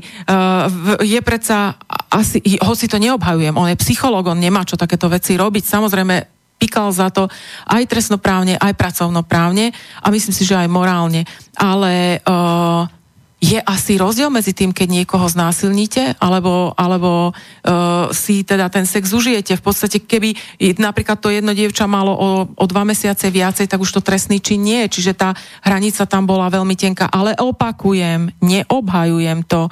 Tie de- deti sú tam preto, aby sa prevychovávali aj 17-ročné deti a jednoducho on toto nemal robiť. Ale kto to mohol vedieť, tušiť? Viete, teraz už dali do zákona, že môžete žiadať psychologický profil e, zamestnanca, ktorý pracuje v priamej práci s klientami. Ale vtedy my sme tento zákonný nástroj v ruke nemali. Môj manžel nemohol nechať testovať vysokoškolákov, ktorí pracovali s deťmi. Mal čistý register trestov, mal vzdelanie, mal prax, bodka, splnil podmienky, pracoval s deťmi. A ďalšia vec je, že klienti ho mali radi. Ako nikto tomu nechcel uveriť, keď sa to stalo tak. On, on bol mladý muž, ženatý s malým dieťaťom. Rozumiete, Ko, koho mohlo napadnúť? A v konečnej Takže fáze, bol to taký úlet. Myslím si, že keby sa, sa nebol býval opil, tak, tak snáď ani by k tomu, to, to už sú ale moje fantázie. A druhá vec je zase rozdiel medzi tým, že, že znásilňované boli deti, ako keď bol jednorázový sex. A ja sa vás pýtam, ukážte mi ešte jedno zariadenie na Slovensku, kde vychovávateľ, učiteľ, farár zneužil uh, uh, osobu, ktorú mal zverenú a zatvorili kvôli tomu celé zariadenie. Ukážte mi, no. ja neviem o takej. A ďalšia vec je zase tie sprievodné znaky, ktoré okolo toho boli, o, natrhnuté konečníky a krv a, a proste týranie a zverstva a orgie, ako píše ten pán v tom, v tom meri. Nie, tam nič také nebolo. To zase už sú mediálne o, prídavky rôzne, aby to bolo zaujímavé, aby zbudzovali ten pocit závisti, lebo niekto môže tie orgie aj závidí. Neviem, tým politikom. Napríklad však napísali na nejakú knihu, o, ktorá sa volá ne, nepropaguj to Nie, ani, kašli nič, dobre, tak nebudem propagovať. No. Uh, jasné je rozdiel, keď e, má sexuálny styk dievča do 15 rokov a keď má po 15 rokov a ešte nie je plnoleta, do 18 je mladístva. Pán redaktor, nehovorím o nikom konkrétnom, ale verte tomu, že tie dievčatá, nie všetky, ale táto skupina detí s takýmito problémami majú tie sexuálne skúsenosti, vo veľmi, veľmi rannom veku. Aby som doporučovala pani Blahovej, nech ide na východ a tam nech uh, skúma, s kým otehotneli tie 13-ročné, 14-ročné rómske dievčatá, uh, pretože tam je trestný čin na dennom poriadku, ale toto ju nezaujíma. Dvojaký meter, zase dvojaký meter, zase to potvrdzuje, v akom štáte, v akej republike žijeme. V starej terminológii by sa dalo povedať, že vaše zariadenie bola polepšovňa takto. Uh, je, aby ľudia tomu to, rozumeli to je, to je, Nie, nie, vôbec v starej terminológii taký, takýto typ zariadenia neexistoval. Lebo polepšovňa je to, čo je podľa eh, zákonného rámca nazvané reedukačné zariadenie alebo diagnostický ústav. To sú zariadenia, ktoré spadajú pod rezort školstva. Ale resocializačné stredisko vzniklo eh, prijatím zákona o sociálnej pomoci, to bolo v 98. roku, alebo 95. alebo v 8. bol ten starý zákon prijatý, no dokonca v 5. čiže bezprostredne pár rokov po revolúcii a tam bolo definované resocializačné stredisko ako špecificky usporiadané prostredie na pomoc drogovo závislým, e, fyzickým osobám plnoletým a neplnoletým. Ale áno, ako chcete prevychovať. Viete, tu keď už by sme zašli do odborných otázok, oni si myslia, že ja neviem čo, zatvorí sa brána, to je ako budík donesú do opravovne, vymeníte súčiastku a vrátite tykajúci budík, ktorý zvoní ráno na 6, keď ho nastavíte. Ale takto die, dieťa nefunguje. A to, čo je tam najdôležitejšie, je vlastne ten deficit, ktorý to dieťa má, s ktorým tam prichádza a to je, že nemá hranice, ne, nemá režim, nemá poriadok, nevie odkladať slasť, nevie rešpektovať autority. A vy ste tam na to, aby ste mu všetky tieto uh, hodnoty naspäť uh, dali, alebo vôbec prvýkrát do ňoho socializovali, ani nie resocializovali, socializovali. Pretože dneska je taká móda a taká doba, že rodičia vedia svoje deti milovať, vedia im všetko dávať, ale nevedia im upierať. A to to upieranie, to je vo výchove najťažšie, ale zároveň najpodstatnejšie. Pretože, neviem už nejaký mudrý človek, kedy si dávno povedal, že ak chceš dať svojmu dieťaťu veľa, tak mu nedaj nič. Pretože osobnosť sa rozvíja vtedy, keď je frustrovaná, keď musí prekonávať frustráciu. Frustrácia je, keď nemáte uspokojenú potrebu. To znamená, vyvinie ten človek, ten organizmus vyvinie nejakú aktivitu, aby sa z tej frustrácie dostal. Vtedy rastiete, vtedy získavate životné skúsenosti, vtedy sa vám e, zoceluje charakter, osobnostné vlastnosti, vtedy sa rozvíjate a toto rodičia nedokážu robiť. A preto nevedia ani milujúci rodičia pomôcť drogovo závislému dieťaťu a preto ho musia dať cudziemu človeku do rúk, pretože ten cudzí človek povie o siedmej, no ale musíš stať z tej postele. A potom je tam aj tlak tej skupiny, preto tá komunita fungovala fungovala, že tam bol skupinový tlak, pretože jednoducho tí vrstovníci pôsobili na ňo, no vstávaj leňoch. A proste ten vrstovnícky tlak je veľmi podstatný moment pri tej prevýchove, čiže nielen odborne zdatný personál, ale aj veľmi vhodne zvolené metódy práce. No a čo sa týka tých dievčat, tak oni vlastne uh, sa dostali do týchto problémov sexuálnych uh, v práve uh, veľmi krátko potom, ako ku nám nastúpili. Pretože oni si tie návyky z ulice, keď to takto môžem expresívne povedať, ponechávajú dlhodobo. To dieťa nezmení svoje správanie práve tým, že za nimi zaviete dvere. A už sú u nás, takže prekočili prach čistého dňa a sú čisté a sú funkčné. Oni práve že správajú ako gang aj v tom, aj v tom stredisku. A dlhodobo trvá, kým sa tá štruktúra myslenia a prežívania zmení. To nie je len taká sranda. Ja sa spýtam, ste s Natáliou a Simonou v kontakte aj teraz po odstupe času? Simona sa občas ozve, to ako máme, máme dobrý vzťah naďalej, tam sme si to vyrozprávali a s Natáliou sme sa videli naposledy na súdnom konaní, hlavnom pojednávaní a ako tam, tam to ako z ľudského hľadiska, keby nás aj zaujímalo, ako sa má, tak vzhľadom Môžeme. na to, že tam beží súdny proces, to je absolútne kontraindikované. Ani sa nestaráme, ako sa majú, ako neviem. Poslucháč Rastio napísal mail, eh, ako vznikol čistý deň. No, jeden človek, jeden človek eh, z toho kolektívu, ktorý zakladal čistý deň, bol Jorge Porubský. Hovorila niečo to meno? Hovorí. Nie, to bol, on nezakladal čistý deň. Jorge Porubský bol taká zaujímavá postavička. Z Argentíny píše, že bol áno, áno. z Argentíny, že vlastne vytvoril aj to logo Čistý deň, že to je ako keby argentínska vlajka, že tam niekde... Fakt? No, čítam to tu v tom maili. nie, nie, nie.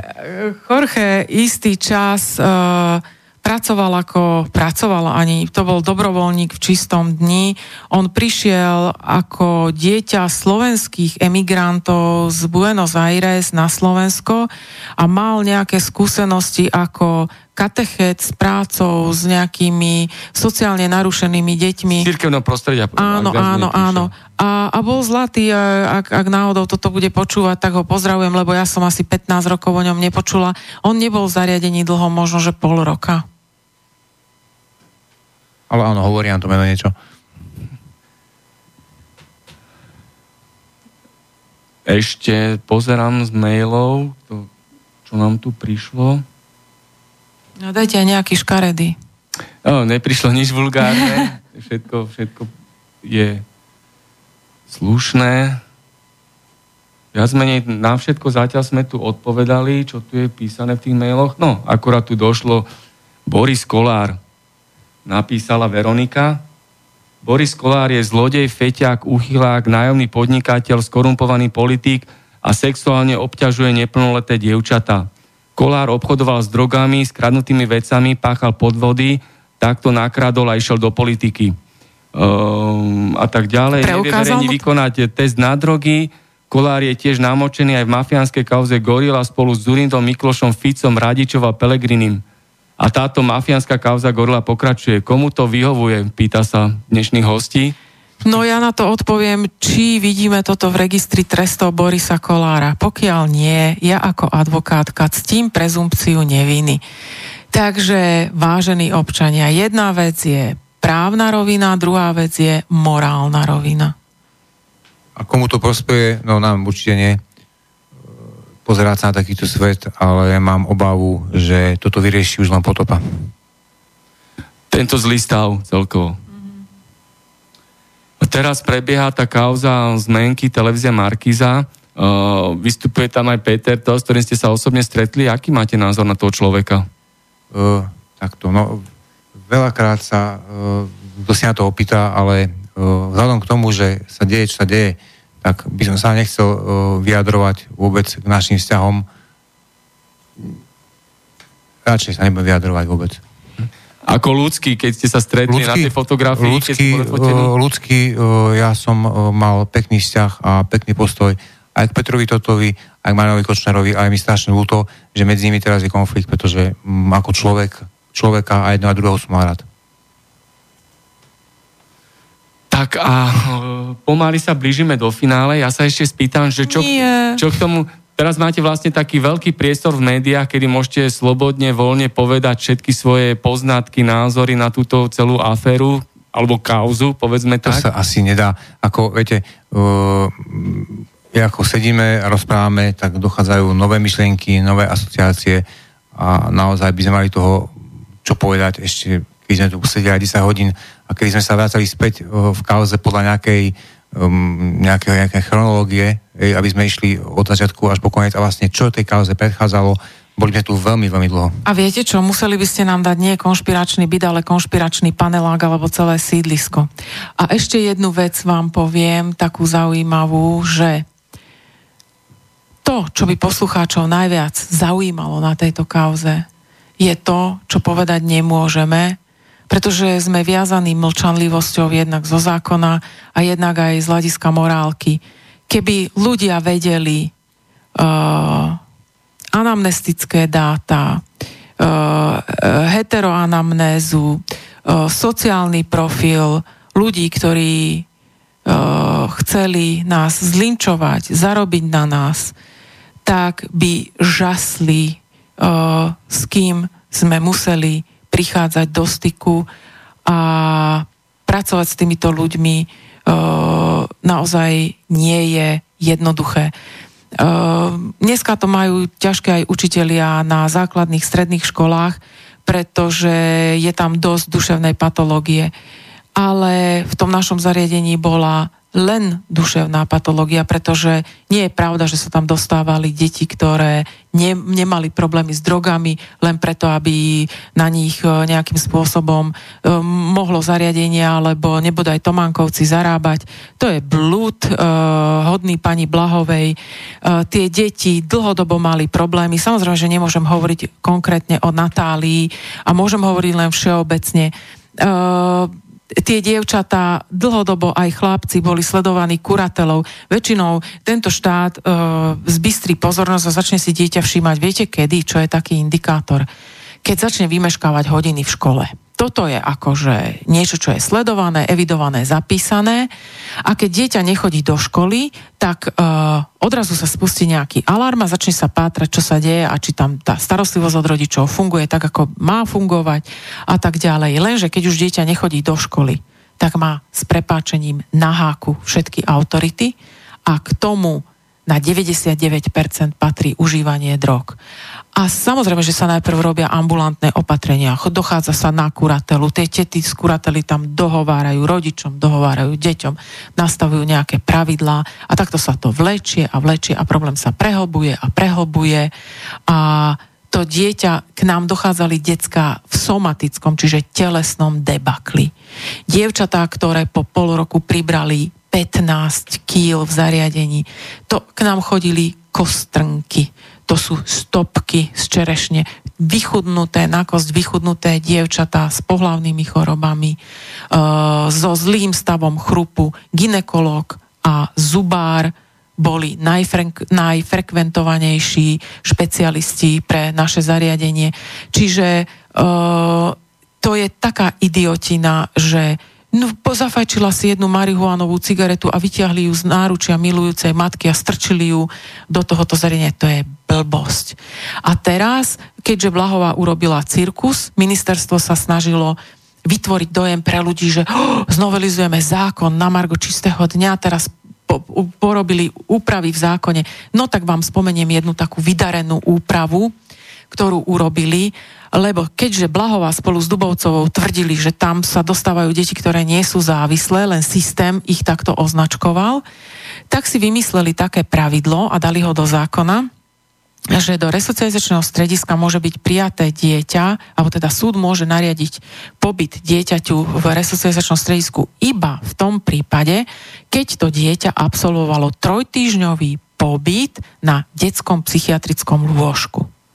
Lenže čo tento blbý štát urobil. Zabudol, že tieto psychiatrické lôžka nemá. Takže už dneska sme svedkom toho, že kolegovia e, zo zariadení signalizujú, že majú vytvorené lôžka, ktoré štát platí, nakontrahoval ich, zazmluvnil v resococh. Tieto lôžka sú prázdne a nedostávajú sa im deti. A myslíte si, že odrazu na Slovensku prestali tínedžeri fetovať? No ja si myslím, že nie. Ja si len myslím, že jednoducho detské psychiatrie nemajú kapacitu na to, aby prijali na lôžko mladistvého narkomana, a narkomana je, je pejoratívne, povedzme, mladého človeka, ktorý má problémy s užívaním návykových látok a aby ho tam hospitalizovali tri týždne. A keďže nie je splnená táto zákonná podmienka, tak súdy jednoducho tam tie deti neposielajú. Čiže čo sa stalo? Tie deti fetujú na ulici toto je výsledok snahy pani Blahovej. A ako vnímate eh, túto problematiku? Eh, zhoršuje sa stav celkovo, celoslovenský, alebo sa zlepšuje ja, problémov? Ne, nevieme vám na toto odpovedať. Jednak monitorovacie centrum v Lisabone robí tak každoročnú monitorovaciu správu, čiže dá sa to dohľadať na webe. Aj komparovať, ako je Slovensko v rámci ostatných krajín EÚ na tom A my toto nevieme povedať za tie posledné tri roky, pretože dennodenne poskytujeme súčinnosť a, a robíme veci okolo čistého dňa, takže ako beží okolitý svet, to, to vôbec netušíme. My tri roky sme v ponorke a reagujeme a reagujeme. Teraz nedávno ma pobavilo, myslím, že to bol uh, sudca Šamko uh, v prípade ostro sledovaného uh, Rybaniča, neprijal nejaký dôkazný prostriedok, nejaký výsluch a konštatoval veľmi správne, keď môžem si ja dovoliť hodnotiť názor sudcu vyslovený v odôvodnení, že ten výsluch, ktorý s ním bol robený na policii, bol po 13-hodinovom pobyte na policii, kedy bol značne unavený, vyčerpaný a teda objektívne nebol schopný vypovedať, tak ako by vypovedal v uh, relatívne dobrej psychickej kondícii, niečo v tomto zmysle. Viete, my tri roky nerobíme nič iné, než beháme po výsluchoch a beháme po kontrolných uh, uh, kdejakých procesoch a dohľadávame z archívu, vyťahujeme späty listiny a poskytujeme súčinnosť. My sme z toho tak vyčerpaní, že keby som sa mohla rozhodnúť, že dneska chcem zomrieť a ide to nejako bezbolesne a viem, ako sa to dá urobiť a dostanem na výber, tak poviem, že chcem zomrieť, lebo už toto nechcem ďalej žiť. Určitá forma teroru ona je na vás vyvíjana ako... Absolutného psychického teroru a sociálne sa cítim byť zavraždená. Posluchač Roman napísal mail e, sem do štúdiovej pošty v konšpiračnom byte uh, Rebeka. Rebeka, Rebekina mama. Čo k tomu môžete uviesť? To, to je jedna z tých, z tých klientok, ktoré mali mať teda uh, údajný styk s tým našim psychologom, Uh, ona bola u nás asi 3 týždne. Aha. No a, a to bola práve tá, kde sa mali diať orgie, ale to sa nepotvrdilo. Uh-huh. Ani nie ste s ňou už v kontakte asi? Nie, vôbec, vôbec nie. A keby ste mohli uh, cestovať v čase, aby sa to vrátilo nazad ešte predtým, ako sa vypeckovala táto kauza, čo by ste urobili ináč? Nekomunikovali by sme s médiami. Ale, ale vôbec. A, a keby som sa mohla vrátiť ešte ďalej, tak by som povedala, že v istej fáze, to znamená možno tak okolo toho roku 2006, keď bol, 2005, keď bol prijatý zákon o sociálno-právnej ochrane detí a kuratele, a kedy štát začal strkať nos a dávať regulatívy do tejto oblasti veľmi nevhodným spôsobom, tak vtedy sme mali zastaviť túto činnosť a nemali sme sa jej ďalej venovať, pretože to nadšenie, ten entuziasmus, tá, tá vôľa navzájom si pomáhať, ktorá dovtedy nebola takto formalizovaná v zákone a napriek tomu tam existovala, tak tá sa stratila a obávam sa, že už dnes je to aj podľa toho, ako kole, kolegov vnímam, ako sa trápia v tejto oblasti uh, a, a nie len teda v oblasti práce drogo, s drogovo závislými. Ja si myslím, že v istom momente dospejeme do štádia, kedy nikto nebude chcieť robiť s deťmi, pretože jednoducho to bude tak riziková a explozívna práca a od boku budú mudrovať mudrlanti typu Blahová, ktorí nikdy v živote by túto prácu nezvládali a nevedeli robiť, ale budú od boku roku hovoriť, ako sa to robiť má. Takže obávam sa, že možno, že ten najväčší omyl bol v tom, že napríklad manžel nerobí ambulantného psychológa, po 8,5 hodine zatvorí ambulanciu a ide si robiť psychohygienu, že vlastne bol viac ako kňaz, pretože bol tým deťom, tým rodičom, tým zamestnancom k dispozícii 24 hodín denne, spával s mobilom pri hlave a hoci kedy v noci sa nám ten mobil rozvonil, keď niekto mal problém, nejaký klient mal, mal nejaký splín, mal nejaké agresívne prejavy, zamestnanci nezvládali.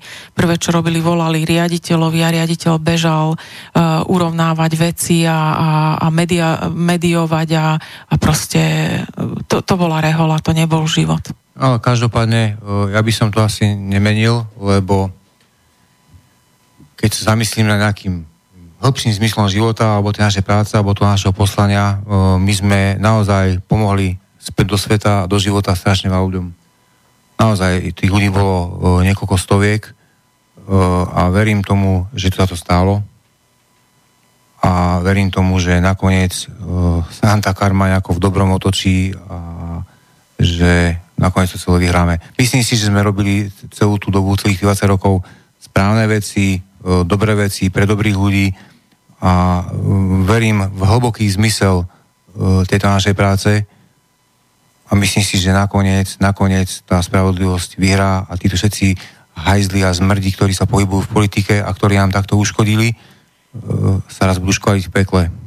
Toľko. No, karma sa už raz vrátila, keď uh, pán Lipšic tvrdil, že išiel z výsluchu Natália išiel si kúpiť šanóny, tak v tom osudovom momente asi pán Boh nad ním zdvihol prst a, a vykonal skutok, ktorý vykonal. Uh, ja neviem, tiež už mi zostáva len spoliehať sa na Boha, lebo samej uh, zo seba už nemám odkiaľ brať energiu a Uh, už som ju všetku za tie tri roky spotrebovala a jednoducho veľmi, veľmi ťažko sa mi začína každý nový deň.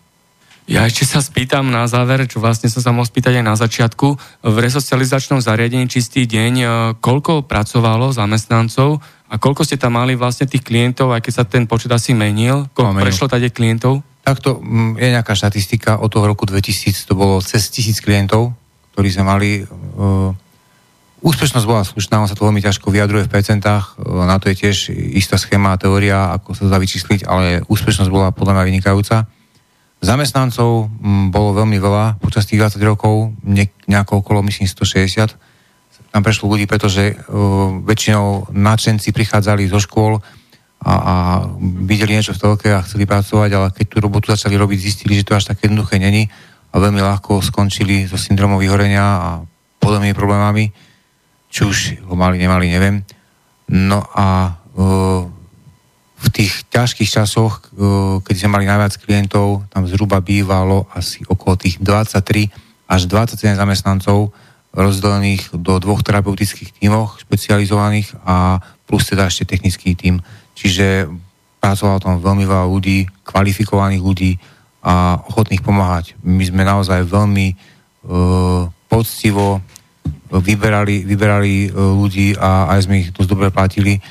E, niekedy sa bohužiaľ nepodarí a stanú sa veci, ako sa stali, ale nebol v tom úmysel určite. A ešte sa spýtam na záver, e, ako plánujete ďalej svoju stratégiu v tomto celom konaní? Plánujete osloviť aj nejaké medzinárodné inštitúcie a organizácie? Tak to už robila pani Báhová, tá oslovila OSN. Ale ako vy konkrétne, že či plánujete osloviť nejakú medzinárodnú Nie, organizáciu? My musíme najprv počkať na výsledok týchto trestných uh, vecí, pretože toto je pre nás rozhodujúce. My stále veríme, že môžu 10 krát a 100 krát preverovať jednoducho raz, keď ste nikoho netýrali, tak nemôžu tvrdiť, že ste týrali. Raz, keď nikto nebol znásilňovaný, tak nemôžu tvrdiť, že bol znásilňovaný. Ale na to, aby sme to hovorili my, tak to je stále málo. To musí povedať autorita a to autoritou je štát. Čiže my musíme stále čakať na toto. Okrem toho máme teda tú správnu žalobu, máme tri civilné žaloby so samozprávnym krajom ohľadne tej budovy. môžeme vám potom prísť porozprávať niekedy v budúcnosti, ako sa vyvíja právny stav. Máme začaté trestné stíhanie vo veci ohovárania, ktorého z ktorého ja podozrievam, že sa ho dopustila pani poslankyňa Blahová voči mojej osobe, pretože čítala o mne hnusné veci, ktoré ja som nikdy nepovedala a ona tvrdila teda verejne, že som ich povedala a dávala ich do blogu a naďalej ich rozširuje. Uh, potom ideme, ideme teraz, keďže už budú 3 roky a tam sa nám blíži preklúzia, takže my do toho 9. septembra musíme mať pripravené žaloby, uh, hlavne voči týmto osobám. To znamená, pani Blahová, tam máme aj veľa nadšených rodičov a bývalých klientov, ktorí si chcú vyprosiť, uh, ako sa správala k zariadeniu a chcú si to vyprosiť cestou súdu.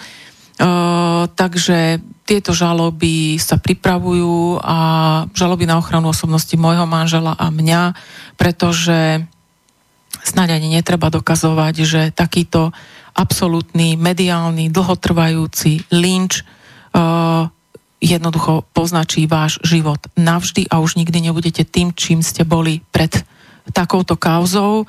Takže toto všetko ideme robiť, možno rok budeme múdrejší, kam sa to posunulo ak nás tie médiá nezožerú úplne.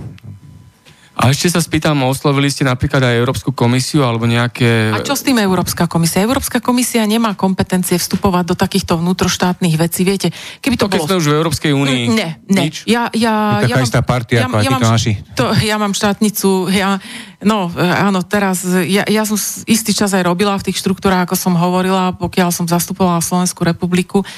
Uh, už tedy som nemala veľmi vysokú mienku, ale teraz keď vidím, že koho tam navolia a zastupuje Slovenskú republiku, tak som totál stratila nejaké ilúzie. Ja mám štátnice z európskeho práva a Európska komisia v tomto prípade, viete, viacej ochrany má spotrebiteľ, než napríklad osoba starajúca sa o osoby s duševnou patológiou. Keď vám zle predajú topánky, tak, tak toto je áno, to, toto môžete riešiť na úrovni Európskej únie, ale naše veci, ktože by mal o to záujem. Mm-mm.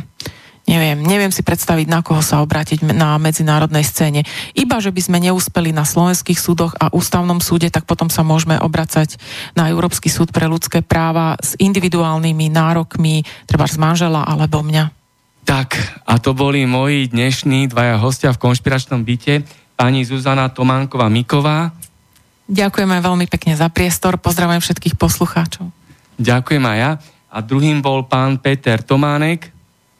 Ďakujeme veľmi pekne za priestor.